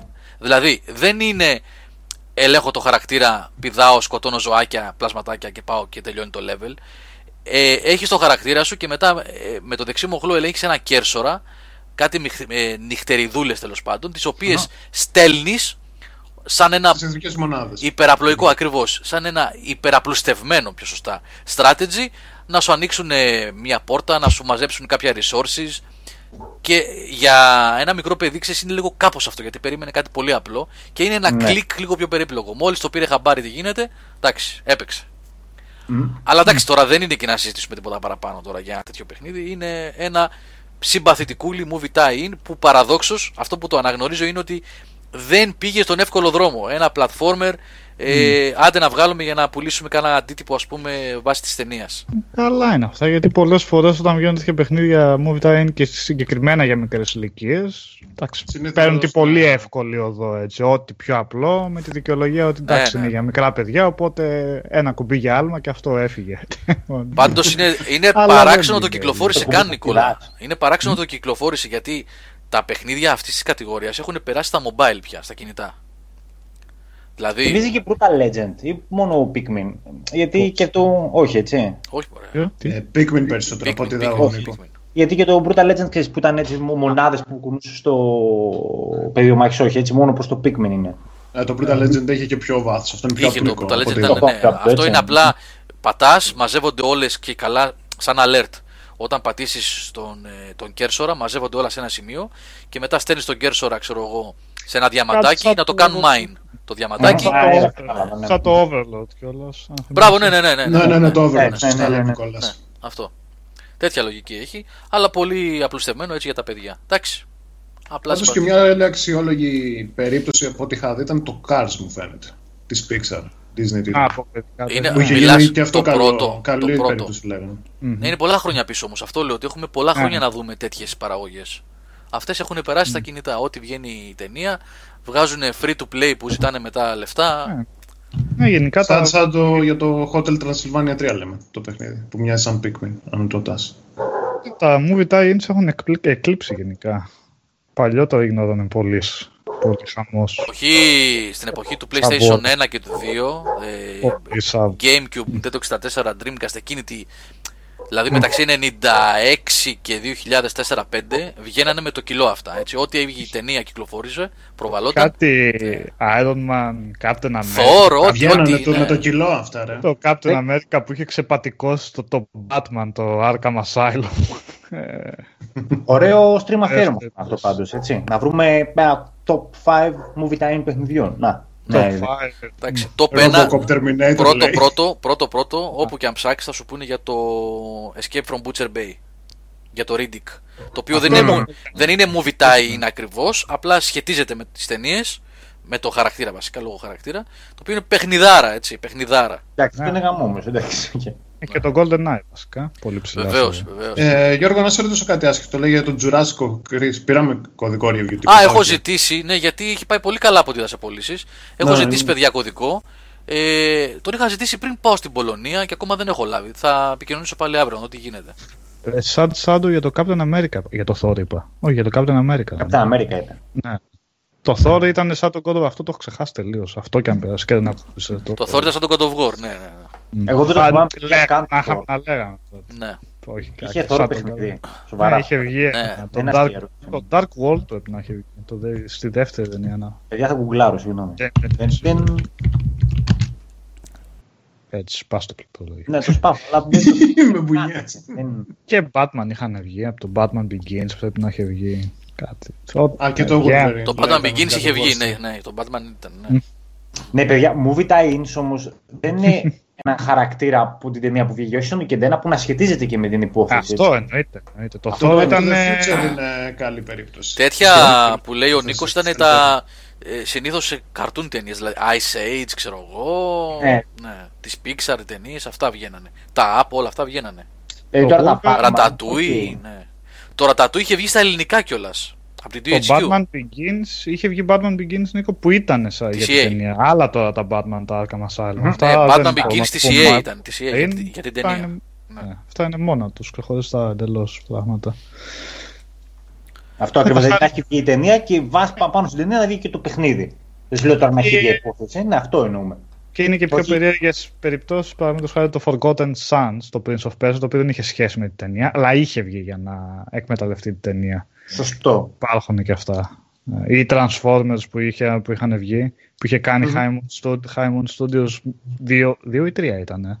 Δύο πρέπει να ήταν. Πολύ δύο καλά. Transformers, τα παιχνίδια δεν λες. Ε, σαν, ναι. σαν, σαν. Ε. Της Sky Moon, ναι, ήταν, ήταν ωραία. Εντάξει, δεν ήταν κάτι πανστατικό. Και μετά βγάλανε το τελευταίο που ήταν σκουπιδάρα. Ναι, τραγικό. Αλλά τα πρώτα δύο χειριζόσουν και από τις δύο ομάδες. Ήταν, ήταν. Η τι τι Games που λέει ο Χρήστος εδώ για τα Lego ήταν ένα πολύ. Και είναι, εντάξει. Ένα. Ε, άκουσα τώρα ένα παράξενο. Κάποιο γατί. Γατί, ναι. Έχω ένα γατί εδώ, αλλά ο ήχος που έκανε αυτό το γατί που ακούστηκε τώρα ήταν τελείως διαφορετικός. Δεν ήταν μωρό γατί. Πώς είναι άλλο. Ε, τι έλεγα, ξέχασα τι έλεγα. Μπλόκαρα τελείως. Lego. Ένα, ένα τσίριγμα από πριν. Για τα ναι. Lego έλεγε. Να ακούστηκε ένα τσίριγμα. Έλεγα για την τι τι Games, την Traveler's Tales που λέγονταν παλιά, τώρα πια έχει αλλάξει σε τι τι Games. Ε, είχε, για μένα ήταν πολύ ελπιδοφόρο στούντιο. Τώρα πλέον έχει κλειστεί μες στην ασφάλεια των Lego και αυτό ήταν, τίποτα άλλο. Κανένας πειραματισμός, κανέ, καμία προσπάθεια για κάτι καινούριο, για κάτι διαφορετικό. Εδώ και δεκαπέντε χρόνια βγάζει μόνο Lego παιχνίδια. Mm. Το Alien βες Predators δεν ήταν Movitain, απλά όχι, άλλο franchise. Ναι, ναι, ναι, άλλο που είχε βγει ταινία που ήταν... Όχι, δεν είχε βγει ταινία λέμε, αυτό. Ξαναλέμε για, για να βάλουμε έναν ορισμό, έτσι. Ε, όχι παιχνίδια με ήρωες από ταινίες, παιχνίδια που βγήκαν παράλληλα με την ταινία mm-hmm. στα πλαίσια του promotion της ταινίας. Ναι. Αυτό, oh, αυτό εννοούμε έτσι με το Movie Time. Το Movie Time, ας πούμε, το, το Spider-Man που θα βγει τώρα από την Insomniac δεν είναι Movie Time. Βγαίνει μόνο του σε άσχετη περίοδο από τις ταινίες. Η ταινία, το sequel καινούργιο που είναι να βγει, είναι, απέ, έχει ακόμα πολύ καιρό να βγει. Δεν... Movie Times ήταν τα Spider-Man της Treyarch που είχαν βγει στο PlayStation δύο. Έτσι, ναι. Αυτά. Mm. Δηλαδή βγήκε η ταινία και την ίδια ημερομηνία κυκλοφορούσε και ένα παιχνίδι που μοιραζόταν σε πολύ μεγάλο βαθμό το σενάριο της ταινίας. Το Mad Max που λες, ναι, αυτό είναι λίγο περίεργη περίπτωση. Εγώ νομίζω ότι ήταν. Ναι, είχε βγει και αυτό παράλληλα με την ταινία, αλλά τώρα πώς ακριβώς είχε ξεκινήσει η ανάπτυξή του δεν ξέρω. Αν το είχαν ξεκινήσει, επειδή ξέρανε ότι θα βγει και η ταινία. Άρα και... το καθυστερήσαν το παιχνίδι, το κάνανε μαζί. Ναι. Ποιος και. Εντάξει, θα ήταν πολύ τυχαίο τώρα ταυτόχρονα μετά από τόσα χρόνια να, να συμπέσουν αυτά τα δύο τυχαία εντελώς. Αλλά ευτυχώς βγήκαν απίστευτα ποιοτικά και τα δύο. Δεν θέλω να ακούσω αρνητικό σχόλιο για την ταινία μέσα στα σχόλια τώρα. Για τα, για τα παιχνίδια.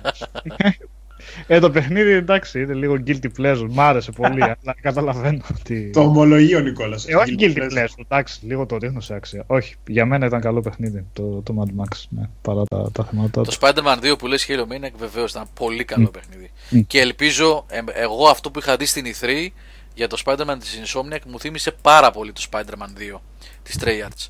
Μακάρι να βγει κάτι τέτοιο. Καλά, είπαμε, Insomniac δεν τη φοβάμαι καθόλου εγώ, δηλαδή είναι... Πραγματικά σιγουράκι, όσο μπορείς να μιλήσεις για ένα προϊόν το οποίο δεν έχεις στα χέρια σου βεβαίως, προς Θεού, έτσι. Αλλά αυτή η εταιρεία έχει δείξει ότι δεν πολύ δύσκολα κάνει λάθος. Και αυτό που είχα δει King... το δείγμα εκεί ήταν φοβερό. King Kong. Ναι, ε, το King στο PlayStation τρία εννοείς. PlayStation τρία και Xbox τριακόσια εξήντα ήταν. Αυτό ήταν Movie Time κανονικότατο. Ήταν ωραία, ναι, ήταν και ωραία. Είχε γίνει και πολύ διάσημο γιατί ήταν και ψιλοκαλό παιχνίδι, αλλά έδινε πολύ εύκολα achievements. Ήταν από τα. Τότε με τον πανικό. Ήταν στην αρχή που δεν γνωρίζαν μάλλον ακόμα τι είναι τα achievements και δίνανε εκατό σε κάθε πίστα. Έτσι. Πέρασε στο opening, λέει achievement. Welcome. Το τερμάτζες και έχεις χίλια. Δεν γινόταν το τερμάτζες. Ναι, ναι, ναι. Γεια σου, Ραφαήλ, καλησπέρα. Και Sad Shadow, ναι, το Golden Eye το είπε ο Νίκος πριν. Τα Lord of the Rings είναι, έτσι. Βεβαίως τα Lord of the Rings. Κάποια που είχε βγάλει. Τα action που λες. Τα action, ναι. Τα action, ναι, ναι.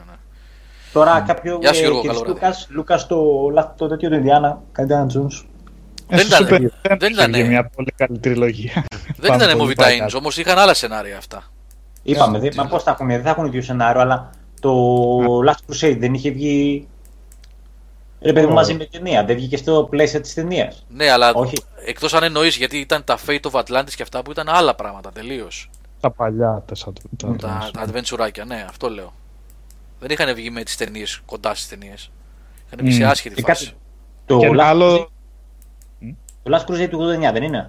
Το Last Crusade μπορεί να είχε βγει με την ταινία, αλλά τα. Για το Last Crusade λέω. Α. Και το παιχνίδι του ογδόντα εννιά δεν είναι. Ναι, ναι, ναι, ναι, σωστό. Α, νομίζω αυτό, αυτό λέω. Οκ. Okay. Το πιο διάσημο που θυμάμαι εγώ είναι το Fate of Atlantis που ήταν άσχετο όμως από ταινίες. Ήταν και παιχνιδάρα αυτό. Ναι. Mm.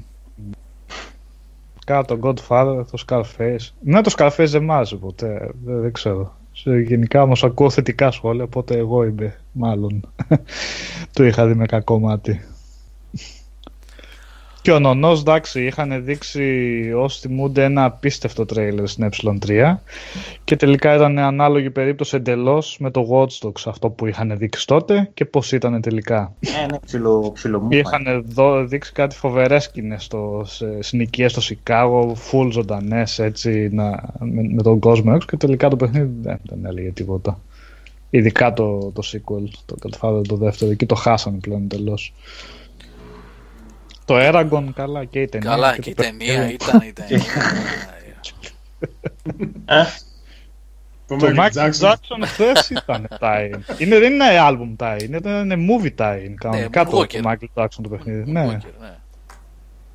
Ναι, δεν ήταν πολύ γνωστό γενικά. Γιώργο τελικά. Παίζει μόνο εμείς οι δύο να το έχουμε. Είχε ρίξει λεφτά. Ήταν στην Αμερική αυτό πολύ γνωστό. Είχε ρίξει λεφτά η Sega τότε. Παιδιά, ξέρετε, να έχεις το Michael Jackson exclusive στην κονσόλα σου. Μουσική. Πολύ cool. Ήταν οι εποχές της Sega, οι δυνατές. Ναι, ναι. Criminal μόνο. Ξέρω εγώ, μπορείς στις επόμενες πίσες να άλλαζες το soundtrack. Δεν ξέρω. Δεν το προχωρήσαμε. Όχι, το ίδιο τραγούδι είχε. Το ίδιο τραγούδι παντού, παντού, παντού. Μόνο σε κάτι στις special κινήσεις άλλαζε το. Είχε το. Ε, το thriller νομίζω σε κάποιες φάσεις ή το, ναι, το ναι, beat it, χορεύαν, το beat it, ναι, ναι, ναι, ναι. Ο Άκης προσθέτει για εσάς τους γνώσεις τα Lord of the Rings και Harry Potter ήταν movie tie-in στα παιδιά. Βεβαίως, ναι, ναι, ναι. Τα Lord of the Rings τη σι έι, το Lord, τα Lord of the Rings ήταν movie tie-in, ναι. Και τα Harry Potter της σι έι. Και τα Harry Potter, ναι. Δεν ήταν και πολύ ωραία τα Harry Potter όμως, έτσι. Σε απλοϊκά της platformers και λίγο. Ναι, αλλά ήταν ομορφούτσικα αυτό, έτσι. Είχε ξεριστεί. Είχε αυτό ρε παιδί μου το αποτύπωμα της ι έι, δηλαδή καλή παραγωγή. Ήταν καλές παραγωγές, αλλά δεν είναι παιχνίδια που αντέχουν στον χρόνο. Και τα Shrek, και τα Shrek ήταν. Βεβαίως και τα Shrek, ναι. Το Stalker δεν ήταν movie tie-in. Δεν... Αυτό βασικά εμπνευσμένο, όπως και η ταινία, εμπνευσμένο από το Roadside Picnic, τον uh, Στρουγκάσκι, το βιβλίο. Και είναι εντελώς πολύ πολύ... Ε, απ' έξω έτσι, παίρνουν κάποια στοιχεία απλά και το, από το βιβλίο και τα, τα περάσαν οι μεν στο παιχνίδι, οι άλλοι στη ταινία. Ε, σαν το εννοείται ρε εσύ ότι έχει... Sorry Νικόλα, ναι, ναι, συνέχισε. Όχι, επειδή λέει ο Σατσάντο ότι για το Harry Potter όχι, δεν ήταν εντελώς movie tie-ins. Movie tie-ins ήταν, απλά προσέθεταν περισσότερα πράγματα ε, ναι, για να φύγουν λίγο από τις ταινίες. Ναι. Βγαίνανε παράλληλα με τις ταινίες. Τώρα είχαν το ελεύθερο να βάλουν και κάποια πράγματα άλλη παραπάνω. Φορά. Θα κάνουμε δύο κατηγορίες. Τα παιχνίδια που βγήκαν μαζί με τις, με τις ταινίες για promotion και τα παιχνίδια που βασίζονται στις ταινίες. Έχει και τέτοια τα οποία μπορεί να βγήκαν είκοσι χρόνια μετά. Το Dune. Το ογδόντα τέσσερα βγήκε η ταινία, ενενήντα δύο το παιχνίδι. Έτσι, ένα παράδειγμα. Έτσι. Πάρα πολλά. Είναι και σταθμός για τα. Βγήκαν mm. και παιχνίδι. Mm. Ναι, είναι άλλο το ένα, άλλο το άλλο. Ε, μπορούμε να τα βάλουμε σε ένα κομμάτι και τα book time που λέει ο Χρήστος. Ειδική έτσι υποπερίπτωση. Θα τα χωρίσουμε. Το πτενάκησες, είμαστε το πτενάκησες, θα κάνουμε ό,τι θέλουμε. Τα Λάιλα με έχεις απόλυτο δίκιο. Και τα Harry Potter και τα Lord of the Rings και όλα τα Lego mm. και, το, και το Hobbit και τα λοιπά σε Lego εκδόσεις ήταν πολύ καλύτερα παιχνίδια γιατί ήταν πολύ πιο προσεγμένα και συνταγή συγκεκριμένη και πετυχημένη. Είναι και το ι τι από το Atari, αυτό που το πάρει. Όπα, αυτό πρώτο. Το Infamous, έτσι. Αυτό. Oh, ναι. Αυτός που τα ξεκίνησε όλα. Ε, The Last of Us ταινία, άμα θέλεις, John John υπάρχει. Τι? Υπάρχει ήδη. Last... Ah, ναι, το... Σας την είπα την, ε, δύο εκπομπές πίσω. Αν θες, στο θα... Netflix. Στο Netflix yeah. υπάρχει. Λέγεται The Girl το... with All the Gifts. Mm-hmm. Αν θες να δεις ταινία The Last of Us. Οπότε, World Α, τώρα υπάρχει που... παιχνίδι που λέει ο Μπόλεκ, δεν έχει Α. βγει ακόμα. Είναι να βγει και θα είναι στυλ ε, Left φορ Dead φυσικά. Δεν μου λέτε, το είδατε το, ε, το fan-made video με τον ε, Nathan Fillion για το Uncharted, έτσι. Ναι, ναι, ναι. Τι ωραία δουλίτσα που κάνανε, πολύ ωραίο, δεκαπέντε λεπτά. Mm. Δηλαδή ξεφτιλίζουν το Hollywood, πώς, ναι ρε φίλε, ε, ορίστε πόσο δύσκολο είναι. Γιατί είναι Πόσο... ένα τέταρτο. Είναι... Έχει διαφορά. Ναι, ρε Νικόλα, έχεις δίκιο, έχεις πολύ δίκιο σε αυτό που λες. Αλλά και πάλι, ρε φίλε, είναι μέσα στο πνεύμα όμως. Ξέρουν τι πρέπει να κάνουν. Του τέριαζε γάντι βασικά όμως, ναι, φαίνεται γι' αυτό. Ναι. Και σαν παρουσιαστικό και το ψιλοαλαζονικό έτσι φάκι που έχει, φαίνεται. Για να δούμε. Πάμε για ταινίες τώρα, μιας και περάσαμε εκεί. Κάτι ετοιμάζουν, λες. για ταινία. Κάτι ε, καλά πει. Βέβαια για ταινίες συνέχεια ακούω τώρα, ποιος, ναι. Και για Gears of War και, και για Halo. Και... Halo θα γίνει σειρά τελικά είπαμε. Ε, ναι, ναι. Από ποιον, δεν θυμάμαι ποια εταιρεία το ανέλαβε. Εσύ το είχες γράψει. Εγώ το γράψω, δεν θυμάμαι. Okay. Καλά, το Tomb Raider Sony Johnny το είπαμε την προηγούμενη φορά, άστα. Καλά, το Suicide Squad και Luigi είναι από τα χειρότερα πράγματα που έχω δει στο κινηματογράφο γενικότερα, έτσι. Είναι... Τραγωδία. Πήγες και στο σινεμά εσύ αυτό δεις. Όχι, όχι, δεν πήρα. Δεν πήρα. Ευτυχώς δεν πήρα. Ναι, είναι, είναι τραγικό και για κάποιο λόγο θα βγει και sequel από αυτό. Θα βγει και standalone ταινία με τον Τζόκερ που ήταν η χειρότερη δυνατή. Μπράβο τους. Ε, έτσι. Ναι, ο Τζάρετ Λέτο ήταν άσχετη. Ήταν μια πολύ κακή επιλογή. Βέβαια, δεν ξέρω τι κάνουν αυτοί εκεί πέρα στα στούντιο. Δεν ξέρω αν το είδατε ότι θα βγάλουν και άλλη έκδοση Τζόκερ, ε, μόνο με τον Τζόκερ που θα τον υποδίεται ο Χόακιν Φίνιξ. Που δεν θα σχετίζεται με τις ταινίες. Δεν ξέρω πώς θα κανονίζουν αυτά και θα βγάλουν δύο ταινίες Τζόκερ. Καλά, πότε θα τους βαρεθεί ο κόσμος αυτά που κάνουν και θα, τα, θα βγάζουν ταινίες κάποια στιγμή και θα τις βλέπουν μόνοι τους. Ε, μακάρι. Και θα τελειώνει. Όπως έγινε με το, με το. Καλά, μία ταινία χρειάστηκε. Καλά, χτιζόταν αυτό ήδη από το Force Awakens. Στο Last Jedi πήγε λίγο παραπάνω. Με το βγήκε το solo. Είδατε τι. Τον yeah. αντίκτυπο στην κοινότητα Star Wars, δεν ξέρω να παρακολουθείτε τι κράξιμο έχουν φάει στην Disney, έτσι. Για ποιο λόγο? Ε, για το ότι ε, στίβουνε το franchise, Νικόλα, και Α, θα το... Καλά. Ναι. Μα τη βγάλανε, δεν έχουν το Θεό τους, τη βγάλανε τρεις μήνες μετά το Last Jedi, έτσι. Δηλαδή, εντάξει, αφήστε λίγο ο κόσμος να ηρεμήσει, λίγο να περιμένει να βγει κάτι, δεν μπορεί να τα πετάσει, έτσι. Και μετά είχαν πρόβλημα που έκανε με πιο λίγες πωλήσεις από το. Τι, τι, τι περιμένεις, δηλαδή, απαιτάς μια τέτοια ταινία κάθε τρεις μήνες και ο άλλος να είναι ενθουσιασμένος έτσι να, να πάει να τα δει. Καλά, Ραφαέλ, για το Last Jedi που λες σκουπίδι. Ναι. δεν, δεν, θα, δεν θα διαφωνήσω ακριβώς. Λοιπόν, ταινίες, αφού έχουμε περάσει πλέον σε αυτό, το έφερε η συζήτηση από μόνο. Εκτός αν θέλετε κάτι άλλο να πείτε, Νίκο, Νικόλα, Σταύρο. Όχι. Και ο Death Racer σχολιάζει το Silent Hill. Αυτό τι είναι, Game Time είναι. Αυτό είναι Game Time, ναι, ναι, ναι, ναι. Και ο Άγγελος προσθέτει, όπως έγινε και με τις ταινίες Transformers. Ρωτάει αν μας άρεσε. Εμένα θυμάμαι, βέβαια, το έχω πολλά χρόνια. Το είχα δει κινηματογράφο αυτό μία φορά τότε. Θυμάμαι ότι μ' άρεσε, το μόνο που είχε χαλάσει ότι το πήγανε λίγο συντηρητικά. Θα μπορούσε να έχει λίγο παραπάνω αρρώστια. Αλλά νομίζω το ύφος το είχαν. Το είχαν πετύχει περισσότερο. Το Silent Hill, λες, ε? Ναι, ναι. Το πρώτο, ναι. Ε, ναι. Το είχαν πετύχει περισσότερο από ό,τι θα περίμενα σε μια ταινία που βασίζεται σε παιχνίδια. Που ως γνωστό, εκεί δεν γίνεται να κάνουμε top δέκα. Εκεί μπορούμε να κάνουμε top ένα μεταβίας, ας πούμε, με καλές ταινίες που βασίζονται σε, ναι, σε παιχνίδια. Δεν και φυσικά μπορείς. Θα είναι το Street Fighter. Και το Resident Evil ε, Apocalypse. ε, ε, ε, αυτό δεν κατάφερα. Το είδα είκοσι λεπτά και το έκλεισα. Καλό βράδυ, αμίγκα. Γεια σου, Κωστή. Καλό βράδυ. Λοιπόν, στα γρήγορα σας λέω εγώ πραγματάκια που είδα ή βλέπω αυτές τις μέρες. Στην ταράτσα πάνω με τον προβολέα. Στην ταράτσα, ναι. Όχι, είναι μια εβδομάδα που δεν έβαζα, τώρα θα ξαναεπιστρέψω πάλι, Σταύρο. Λοιπόν, okay. Είδα όλη τη σειρά, ε, όλη την πρώτη σεζόν Ozark. Ε, Νίκο, το είχα πει και την προηγούμενη εβδομάδα, λέω Νίκο γιατί ο Νίκος το είχε δει και μου το είχε προτείνει κιόλας, αν θυμάμαι καλά. Το έχω δει κι εγώ αυτό. Ναι. Εντάξει, ικανοποιημένος. Ναι, ικανοποιημένος, ικανοποιημένος. Mm. Ναι, ναι, ναι, ναι. Δεν έκανα αριστούργημα, αλλά έτσι για Breaking Bad το, το βλέπετε. Ναι, ναι. Βλέπετε μια χαρά. Ε, δεν μπόρεσε να ξεφύγει από τις κουταμάρες που κάνουν άλλες σειρές και αυτό είναι που έκανε, ας πούμε, το Breaking Bad να ξεχωρίσει. Ε, όπως για παράδειγμα... Ε, ξέφυγε σε ορισμένα επεισόδια λίγο με την κόρη και με την και teenager loves και μαλακής. Όχι, ναι. πο, όχι πολύ έντονα, αλλά τέλος πάντων, γενικά για να μην το αδικήσω, είναι μια πολύ καλή σειρά. Έμεινα πολύ ικανοποιημένος. Πολύ ικανοποιημένος. Yeah. Η ερμηνεία του πρωταγωνιστή είναι καταπληκτική, παιδιά. Έπαθα πλάκα. Δηλαδή, αυτό το πράγμα που μπορεί κάποιος να πει ότι μπορεί να μην παίζει και καλά γιατί είναι τόσο. Ε, Πώς να το πω, ανέκφραστος ώρες-ώρες. Δηλαδή συμβαίνουν απίθανα πράγματα και αυτός διατηρεί την ίδια έκφραση. Αλλά εμένα αυτό το στυλ μου άρεσε πάρα πολύ. Πάρα mm-hmm. πολύ, δεν ξέρω. Mm-hmm. Ε, καλά, η Λόρα Λίνε, εντάξει, δεν είναι καμιά καινούργια, είναι διαπιστευμένη ηθοποιός. Καλή. Γενικά και το σενάριο ωραίο και η γραφή και οι εκπληξούλες που είχε. Μου άρεσε. Όντως, όπως το είχες πει, ως μια πιο όχι τόσο σπουδαία ε, ε, ε, πώς θα το πω, έκφανση τέλος πάντων του Breaking Bad, ε, αξίζει, αξίζει. δέκα επεισόδια φεύγουν νερό. Ε, προχωράω με το Expanse και η αλήθεια είναι ότι είχες δίκιο, ότι ανεβαίνει πάρα πολύ όσο περνάνε τα επεισόδια. Χαίρομαι. Ναι. Χαίρομαι. Ναι, ναι, ναι, ναι.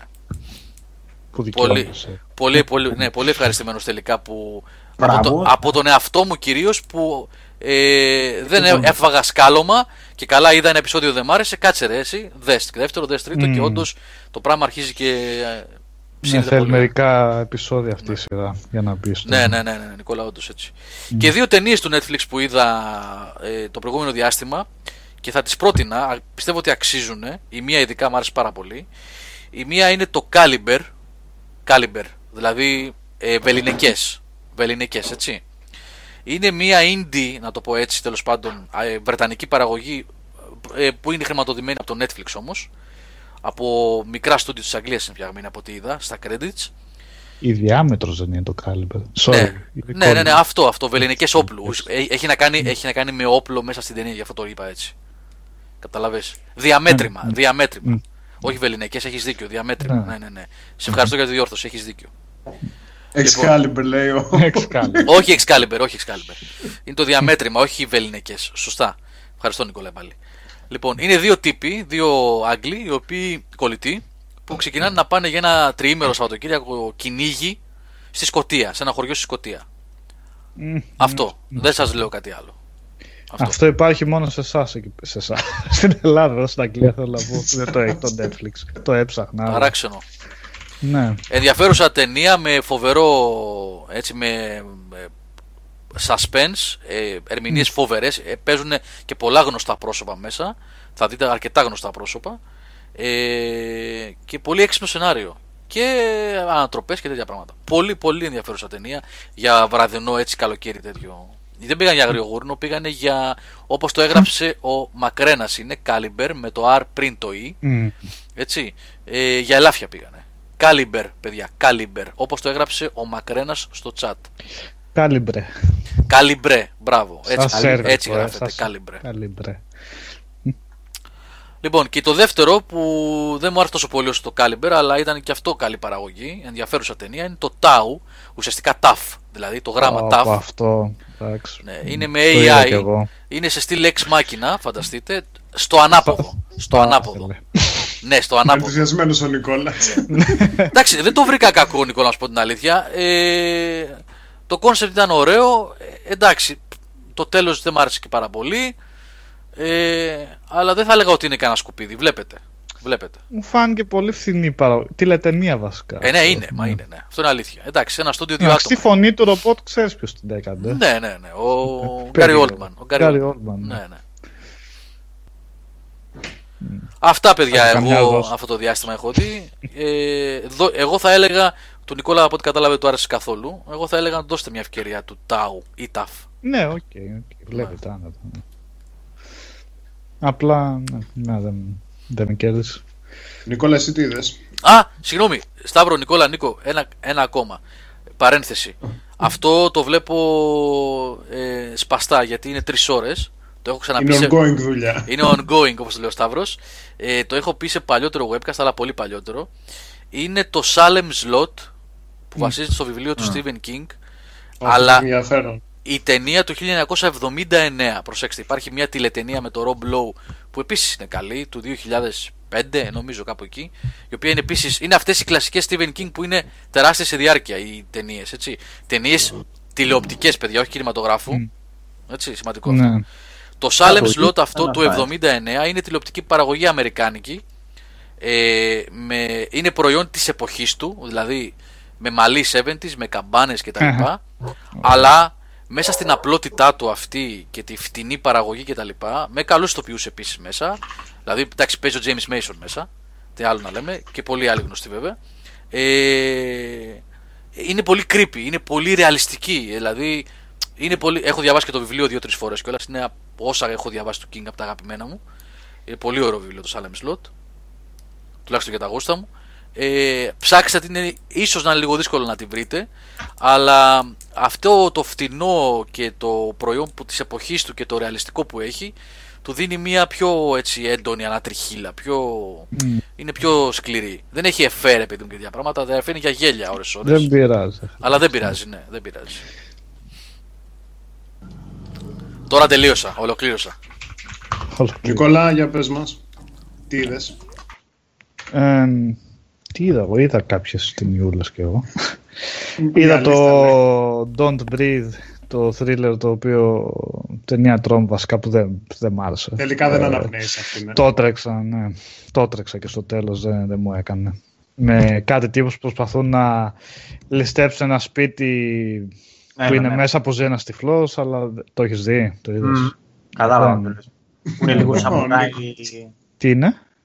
Ο τυφλός είναι λίγο. Τι είναι, κομμάντο, είναι σαμουράι. Ε, ναι, ναι, κομμάντο. Κάνει τον ίδιο χαρακτήρα που είχε στο Avatar ο ηθοποιός, δεν θυμάμαι τώρα πώς τον λένε. Ε, αλλά δεν είναι εντελώς ταινία της σειράς τέτοια. Οπότε μην κρατήσουμε την ανάσα μας όπως θα λέει ο Νίκος. Το άλλο ταινία τρόμου που είδα και μου άρεσε όμως είναι το A Quiet Place.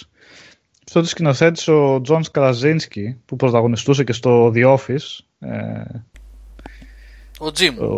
Ο, ο Jim, ναι. ναι. Περίεργη επιλογή της σκηνοθέτης, ο ίδιος την έγραψε και έπαιξε μαζί με τη γυναίκα του. Του δεν το ήξερα, είναι η. η... Πέτε, πέτε την, που έπαιζε στο Edge of Tomorrow. Α, ε, αυτή η γυναίκα του. Ναι, η... πώς τη λένε. Τα και εγώ κόλλησα τώρα. Πρέπει να το πω. Emily Blunt. Η Emily Blunt, η Emily Blunt, ναι, ναι. Ακούγεται μουσική από κάπου. Από μένα θα σταματήσει λίγο. Μουσική ή κάτι άλλο. Πλυντήριο. Στίβη, Στίβη το πλυντήριο. Ή αποχυμωτής. Κάνω εγώ τώρα μια μάντευσιά. Ε, ο Άγγελος έχει... Mm? έχει σχόλιο για τον Νίκο, τον Πλωμαριτέλη, άμα θέλει να το διαβάσει. Λέει δεν ψώνησες πολλά πράγματα από ό,τι είδα, κάτι σου λέει ο Άγγελος. Ε, κάτσε ρε Άγγελε, αυτά που αγόρασα να τα διαβάσω πρώτα. Κάτσε. Έτσι, έτσι, τι είμαι, τα βάζω βιβλία και τα καταπίνω. Σιγά, Νικόλα, για πες μας, για το Quiet, τι αλήγεις. Ε, είναι πολύ ενδιαφέρουσα το, όλο το σκεπτικό που έχει. Όλη σχεδόν η ταινία βασίζεται στην ησυχία. Ούτε μουσική, ούτε διάλογο, ούτε τίποτα. Γιατί είμαστε σε ένα πώς το αποκαλύπτει κόσμο όπου ε, κυκλοφορούν κάτι τέρατα. Πάντα ωραία. Πάντα χαίρομαι με τέτοιες ταινίες με τερατάκια που είναι και καλές. Παρένθεση. Ε, τα οποία έχουν πάρα πολύ καλή ακοή. Είναι τυφλά, αλλά ακούν τα πάντα. Οπότε οι χαρακτήρες δεν πρέπει να κάνουν. Ε, Pitch το Black μου θυμίζει αυτό. Είναι clickers από το Last of Us. Ε, το Pitch Black είχε να κάνει με το βράδυ όμως, με το σκοτάδι και το φως αυτό. Αυτό που το πάρει διαφορετικά ότι έχει να κάνει με τον ήχο. Και όλοι, όπως λέει και ο Σόνι Τζόνις, συνεννοούνται με νοηματική γλώσσα. Ε, έχει, χτίζει ωραία το σασπέν, γενικά πολύ καλοφτιαγμένη και, και τα εφέ είναι αρκετά καλά. Και δεν το, δεν το κάνει σούπα, δηλαδή τα τέρατα και αυτά εμφανίζονται όσο πρέπει ώστε...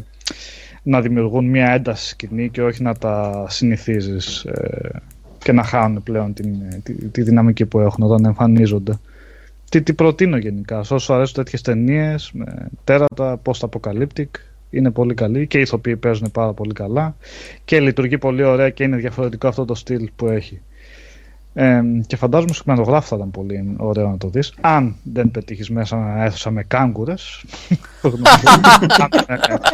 τους εξυπνάκηδες. Αυτό είναι πολύ επίφοβος σε αυτή την ταινία. Αλλά γενικά είδα από πολλούς που είδαν κινηματογράφο ότι άξιζε εκεί πέρα. Εγώ το φοβόμουν, αλλά οκ, okay, πάσω διτός.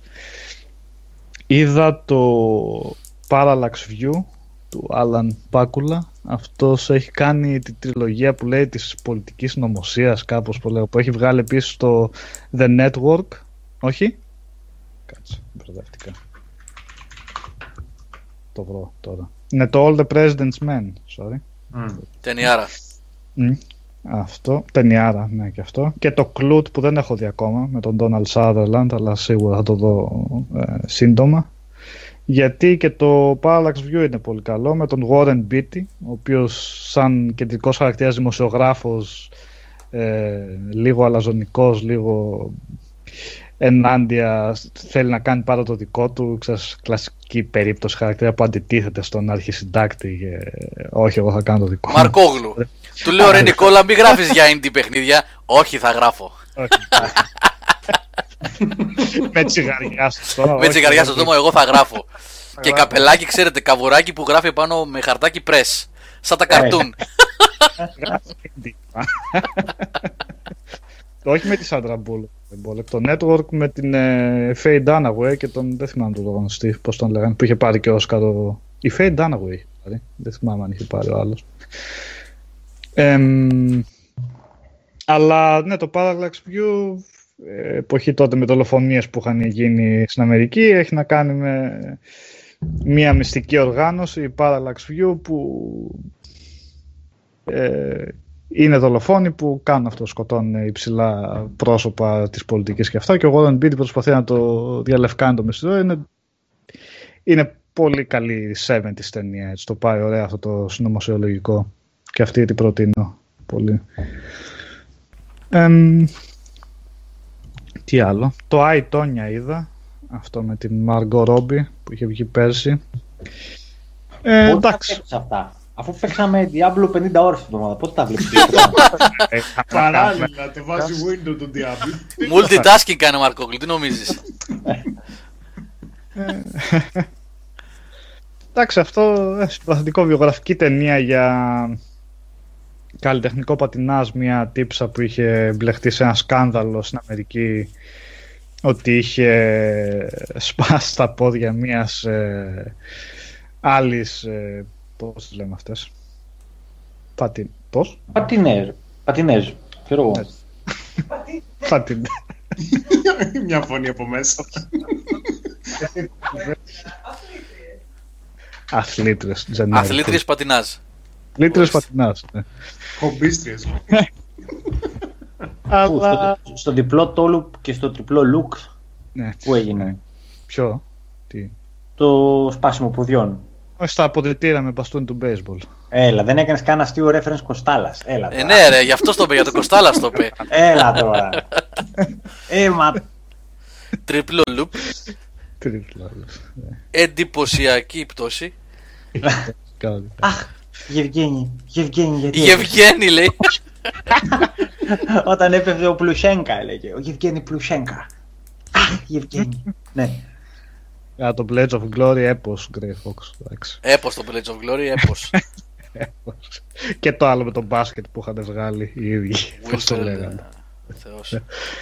Αλλά ναι, που έλεγα το Άι Τόνια, ε, βλέπετε άνετα και αυτά, αλλά λίγο αυτά τα ντοκιμαντερίστικα που βάζει κάτι δίθεν έτσι, ξέρεις, αυτά που είμαστε μεν μοκουμένταροι, κάπως δείχνουν την πραγματική ιστορία, και εκεί που πλακώνονται, που έχει να κάνει και με θέμα ενδοοικογενειακής βίας με τη τύψα, εκεί που, την, που βρίζονται και αυτά, γυρνάει ξαφνικά η κάμερα, στη κάμερα η πρωταγωνίστρια και λέει, και να, αυτή ήταν η μέρα μας κάθε μέρα. Δεν δε ταιριάζαν και πολύ, σε βγάζαν λίγο από το κλίμα αυτά που σπάγανε το τέταρτο τοίχο, το τέταρτο τοίχο. Ε, αλλά ναι, οκ, okay, βλέπετε, όχι κάτι φοβερό. Αυτό που, ε, τελευταίο θα πω, που δεν ε, απογοητεύτηκα βασικά, ήταν το The World's End mm. του Edgar Wright, ε, που αυτός έχει κάνει και το Son of the Dead, που μου άρεσε πάρα πολύ, το έχω δει τρεις-τέσσερις φορές, το Hot Fuzz που δεν μου άρεσε τόσο πολύ, αλλά έχει κάνει, α, το Scott Pilgrim που για μένα είναι εξαιρετική ταινία. Εν πάση περιπτώσει, το World's End είναι στα ίδια πρότυπα με το Son of the Dead, Hot Fuzz και αυτά, παροδία δηλαδή, με μια παρέα φίλων, παιδικών φίλων, που συναντιούνται πάλι μετά από είκοσι χρόνια για να κάνουν μια μπαρότσαρκα ουσιαστικά. Το οποίο, ναι, τέλος πάντων, να πάνε σε όλες τις pub, εκεί που μεγαλώσαν, σε δώδεκα pub συνολικά, και να πιούν από μια μπύρα. Το οποίο δεν μου φαίνεται πολύ δύσκολο, ίσως το επιχείρη. Πάμε στη Γουμέλισσα, Νικόλα, να πιούμε.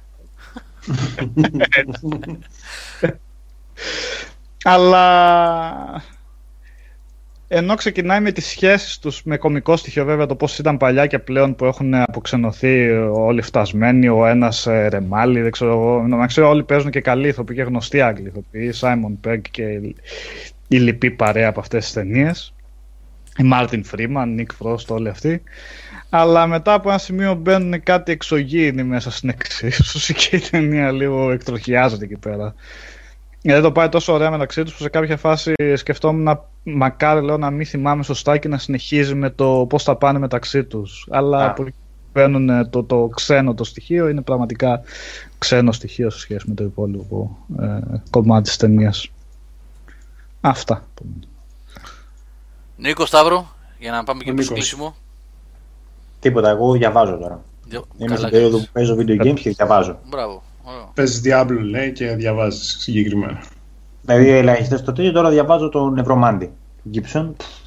Εξαιρετικό. Oh, είναι λίγο επιθετικό το γράψιμο του, δηλαδή κοφτές προτάσεις και περνάει σε περί... Μπορεί να φταίει και η ελληνική μετάφραση γι' αυτό, γιατί εγώ διαβάζω ελληνικά, δεν μ' άρεσε να διαβάζω εγγλέζικα. Με κουράζουν πάρα πάρα πάρα πολύ. Και... γιατί ξέρεις τι, έχω μια διαφωνία γενικώς, λέει ότι χάνεις το νόημα στα αγγλικά, αλλά πρέπει να ξέρεις άψογα αγγλικά για να μην χάσεις έστω και λίγο νόημα από το αγγλικό. Ναι, δηλαδή, σε αυτό έχεις δίκιο. Πώς δεν το χάνεις το αγγλικό και ε, κουτσάς τραβά τη βγάζεις τη μετάφραση, αλλά ειδικά όταν είναι και με τεχνικούς, ας να την κάνουν άλλο τη μετάφραση. Ούτως ή άλλως έχεις χάσει κάτι.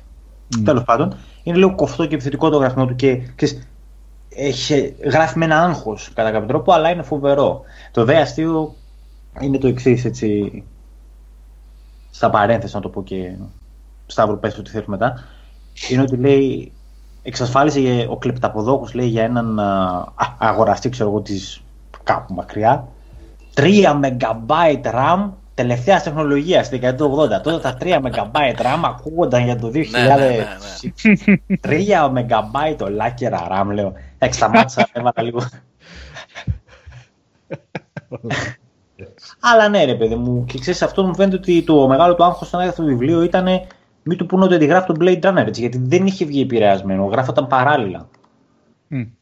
Ε, υπήρχε και τον John Mnemonic που είναι ακριβώς η μικρή ιστορία, είναι αυτό το οποίο υπήρχε πιο πριν, οπότε, αλλά αν δεν το έχετε δει έτσι σε φάση cyberpunk και ακόμα και μπορείς να το πεις και τεκνουάρ, έτσι, είναι και τεκνουάρ, δεν έχει μόνο cyberpunk, επενδύστε ε, άφοβα, είναι τριακόσιες σελίδες του βιβλίου, μικρό. Φοβερό. Αυτό, δεν, δεν κάνω κάτι άλλο. Τα Dune διάβασα. Α, αυτά. Τα, δεν, δεν είχαν κάτι άλλο. Όλα τα Dune διάβασα. Όχι, εντάξει. Α, τα, ήτανε κάτι με... Και ο Νίκος multitasking Diablo. Πιο δύσκολο. Και έχει κάνει και progress, έτσι, όχι τίποτα άλλο. Τα Dune, λέει, διάβασα. Σε ένα απόγευμα, λέει. Σε ένα απόγευμα, όλα βγαίνουνε, μωρέ. Ναι, μωρέ. Τι εννοείς. Κόμιξ. Όλα και εννοείς, το διάβασες, ε, άλλο βιβλίο κατάλαβες με την καλή έννοια ή με την κακή έννοια. Εντάξει, ισχύει αυτό που λες, μωρέ Νίκο, ότι άμα δεν γνωρίζεις τη γλώσσα πολύ καλά, ε, στα δάχτυλα, και βέβαια στα έχει δάχτυλα. Να κάνει και με το βιβλίο, έτσι. Αν το βιβλίο είναι, ναι, πολύ τεχνικό, εντάξει, χάνεις, χάνεις. Yeah. Ναι. Πας να διαβάσεις το Discord του Pratchett στα αγγλικά, εντάξει, λίγο χάνεσαι εκεί, γιατί ναι. Και δύσκολο λεξιλόγιο έχει, παρόλο που είναι ανάλαφρες ιστορίες, αλλά το έχει πολύ με το λεξιλόγιο, έτσι, ακριβώς τη λέξη πρέπει να μπει που και, ναι. Δυστυχώς με την κακή, λέει ο Μπόλεκ. Και ξέρεις κάτι, ξέρετε κάτι, ρε παιδιά, ότι διαβάζουμε και το ακούμε. Το εβδομήντα τοις εκατό και το ογδόντα τοις εκατό των πραγμάτων είναι στα αγγλικά, από σειρές, παιχνίδια. Ε, κάπου λίγο. Και το βλέπω αυτό όταν πάω να γράψω πλέον κείμενο, ότι έχω επηρεαστεί πάρα πολύ από τον αγγλικό τρόπο σκέψης που διαβάζω. Καταλαβες. Ε, μου λέει. Ειδικά για τα παιχνίδια. Ναι, θέλω λίγο να διαβάσω και ελληνική γλώσσα για να με βοηθάει πώς το πω, στο να εκφέρω και πιο καλά και το γραπτό μου λόγο, αλλά και το απολαμβάνω γιατί ξέρω και τη γλώσσα πιο καλά. Ε, Δημιουργεί ε, δυσκολίες στη σύνταξη, βασικά. Ναι. Ναι, ρε παιδί μου. Okay. Και μετά βλέπεις intelligence μείον δέκα. Mm. Κάπου πάει αυτό στο γεύμα. Είναι λίγο πρέπει που και μπορεί να διαβάσεις το βιβλίο, είναι λίγο να ρο, ρολάρει και πιο εύκολα το κείμενο.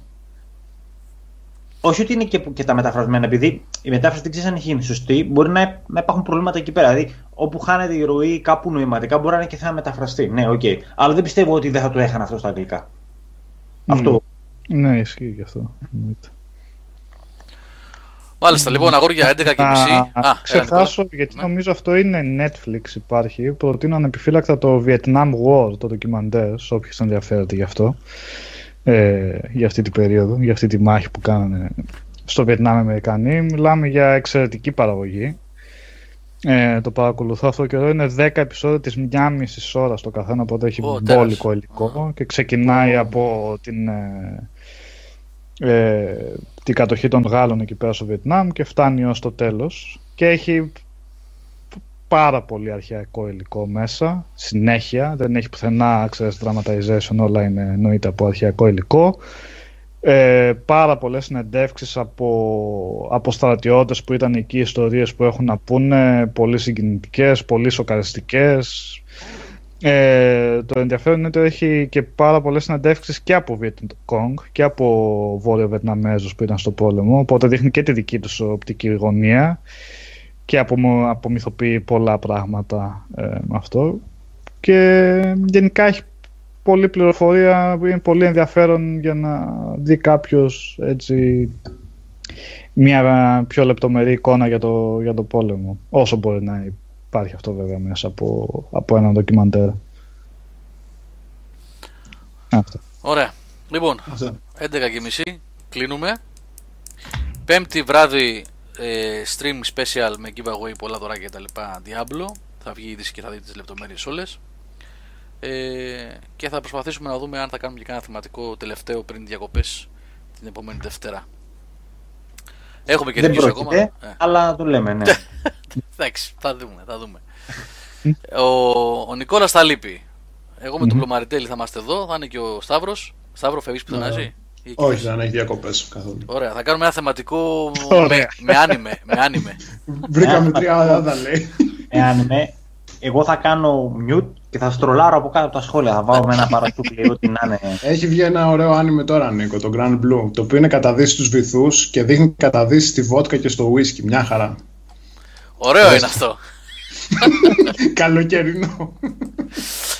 Λοιπόν. Τι είναι αυτή η ύπες. Ε, ρε, έπως, έπως. Όλο τέτοια παράξενα έχουν. Μπράβο, ωραία. Γιατί όχι. Ούτε καν. Γιατί όχι, ούτε καν. Απόρριψη με τη μία. Καλό βράδυ, παιδιά. Ευχαριστούμε πάρα πολύ για την παρέα σας. εικοστή τρίτη Ιουλίου, μέσα στη ζέστη και στις φωτιές, εδώ να τα λέμε. Ε, όσοι φεύγετε, καλά να περάσετε, καλή ξεκούραση. Όσοι γυρίσατε, καλή επιστροφή. Γυρίζετε, καλή επιστροφή. Όσοι μείνε, μένετε εκεί που θα μείνετε, που μάλλον και εγώ εδώ πέρα θα μείνω. Υπομονή. Υπομονή λοιπόν, και κουράγιο στους ανθρώπους έτσι που από ό,τι έμαθα τελικά ταλαιπωρείται πάρα πάρα πολλούς χρόνους στις φωτιές, δυστυχώς. Ναι, είναι άσχημη η κατάσταση. Κουράγιο και, και να μην έχουμε τίποτα χειρότερα. Έτσι. Δηλαδή, αν, αν χάθηκαν ζωές, να σταματήσει αυτό το πράγμα και να μην έχει άλλα. Να έχει σταματήσει εκεί δηλαδή και να μην έχει άλλα. Λοιπόν, ευχαριστούμε για την παρέα, παιδιά. Νίκος, Νικόλας, Σταύρος, Γιώργος. Φιλιά, καλό βράδυ. Θα κλείσουμε με ένα ακόμα κομμάτι από τα φιλαράκια μας από την Πολωνία, το Psycho Visions. Για όσους ακούνε τέτοιο ήχο. Φιλιά, να είστε καλά, πάει. Καλό βράδυ.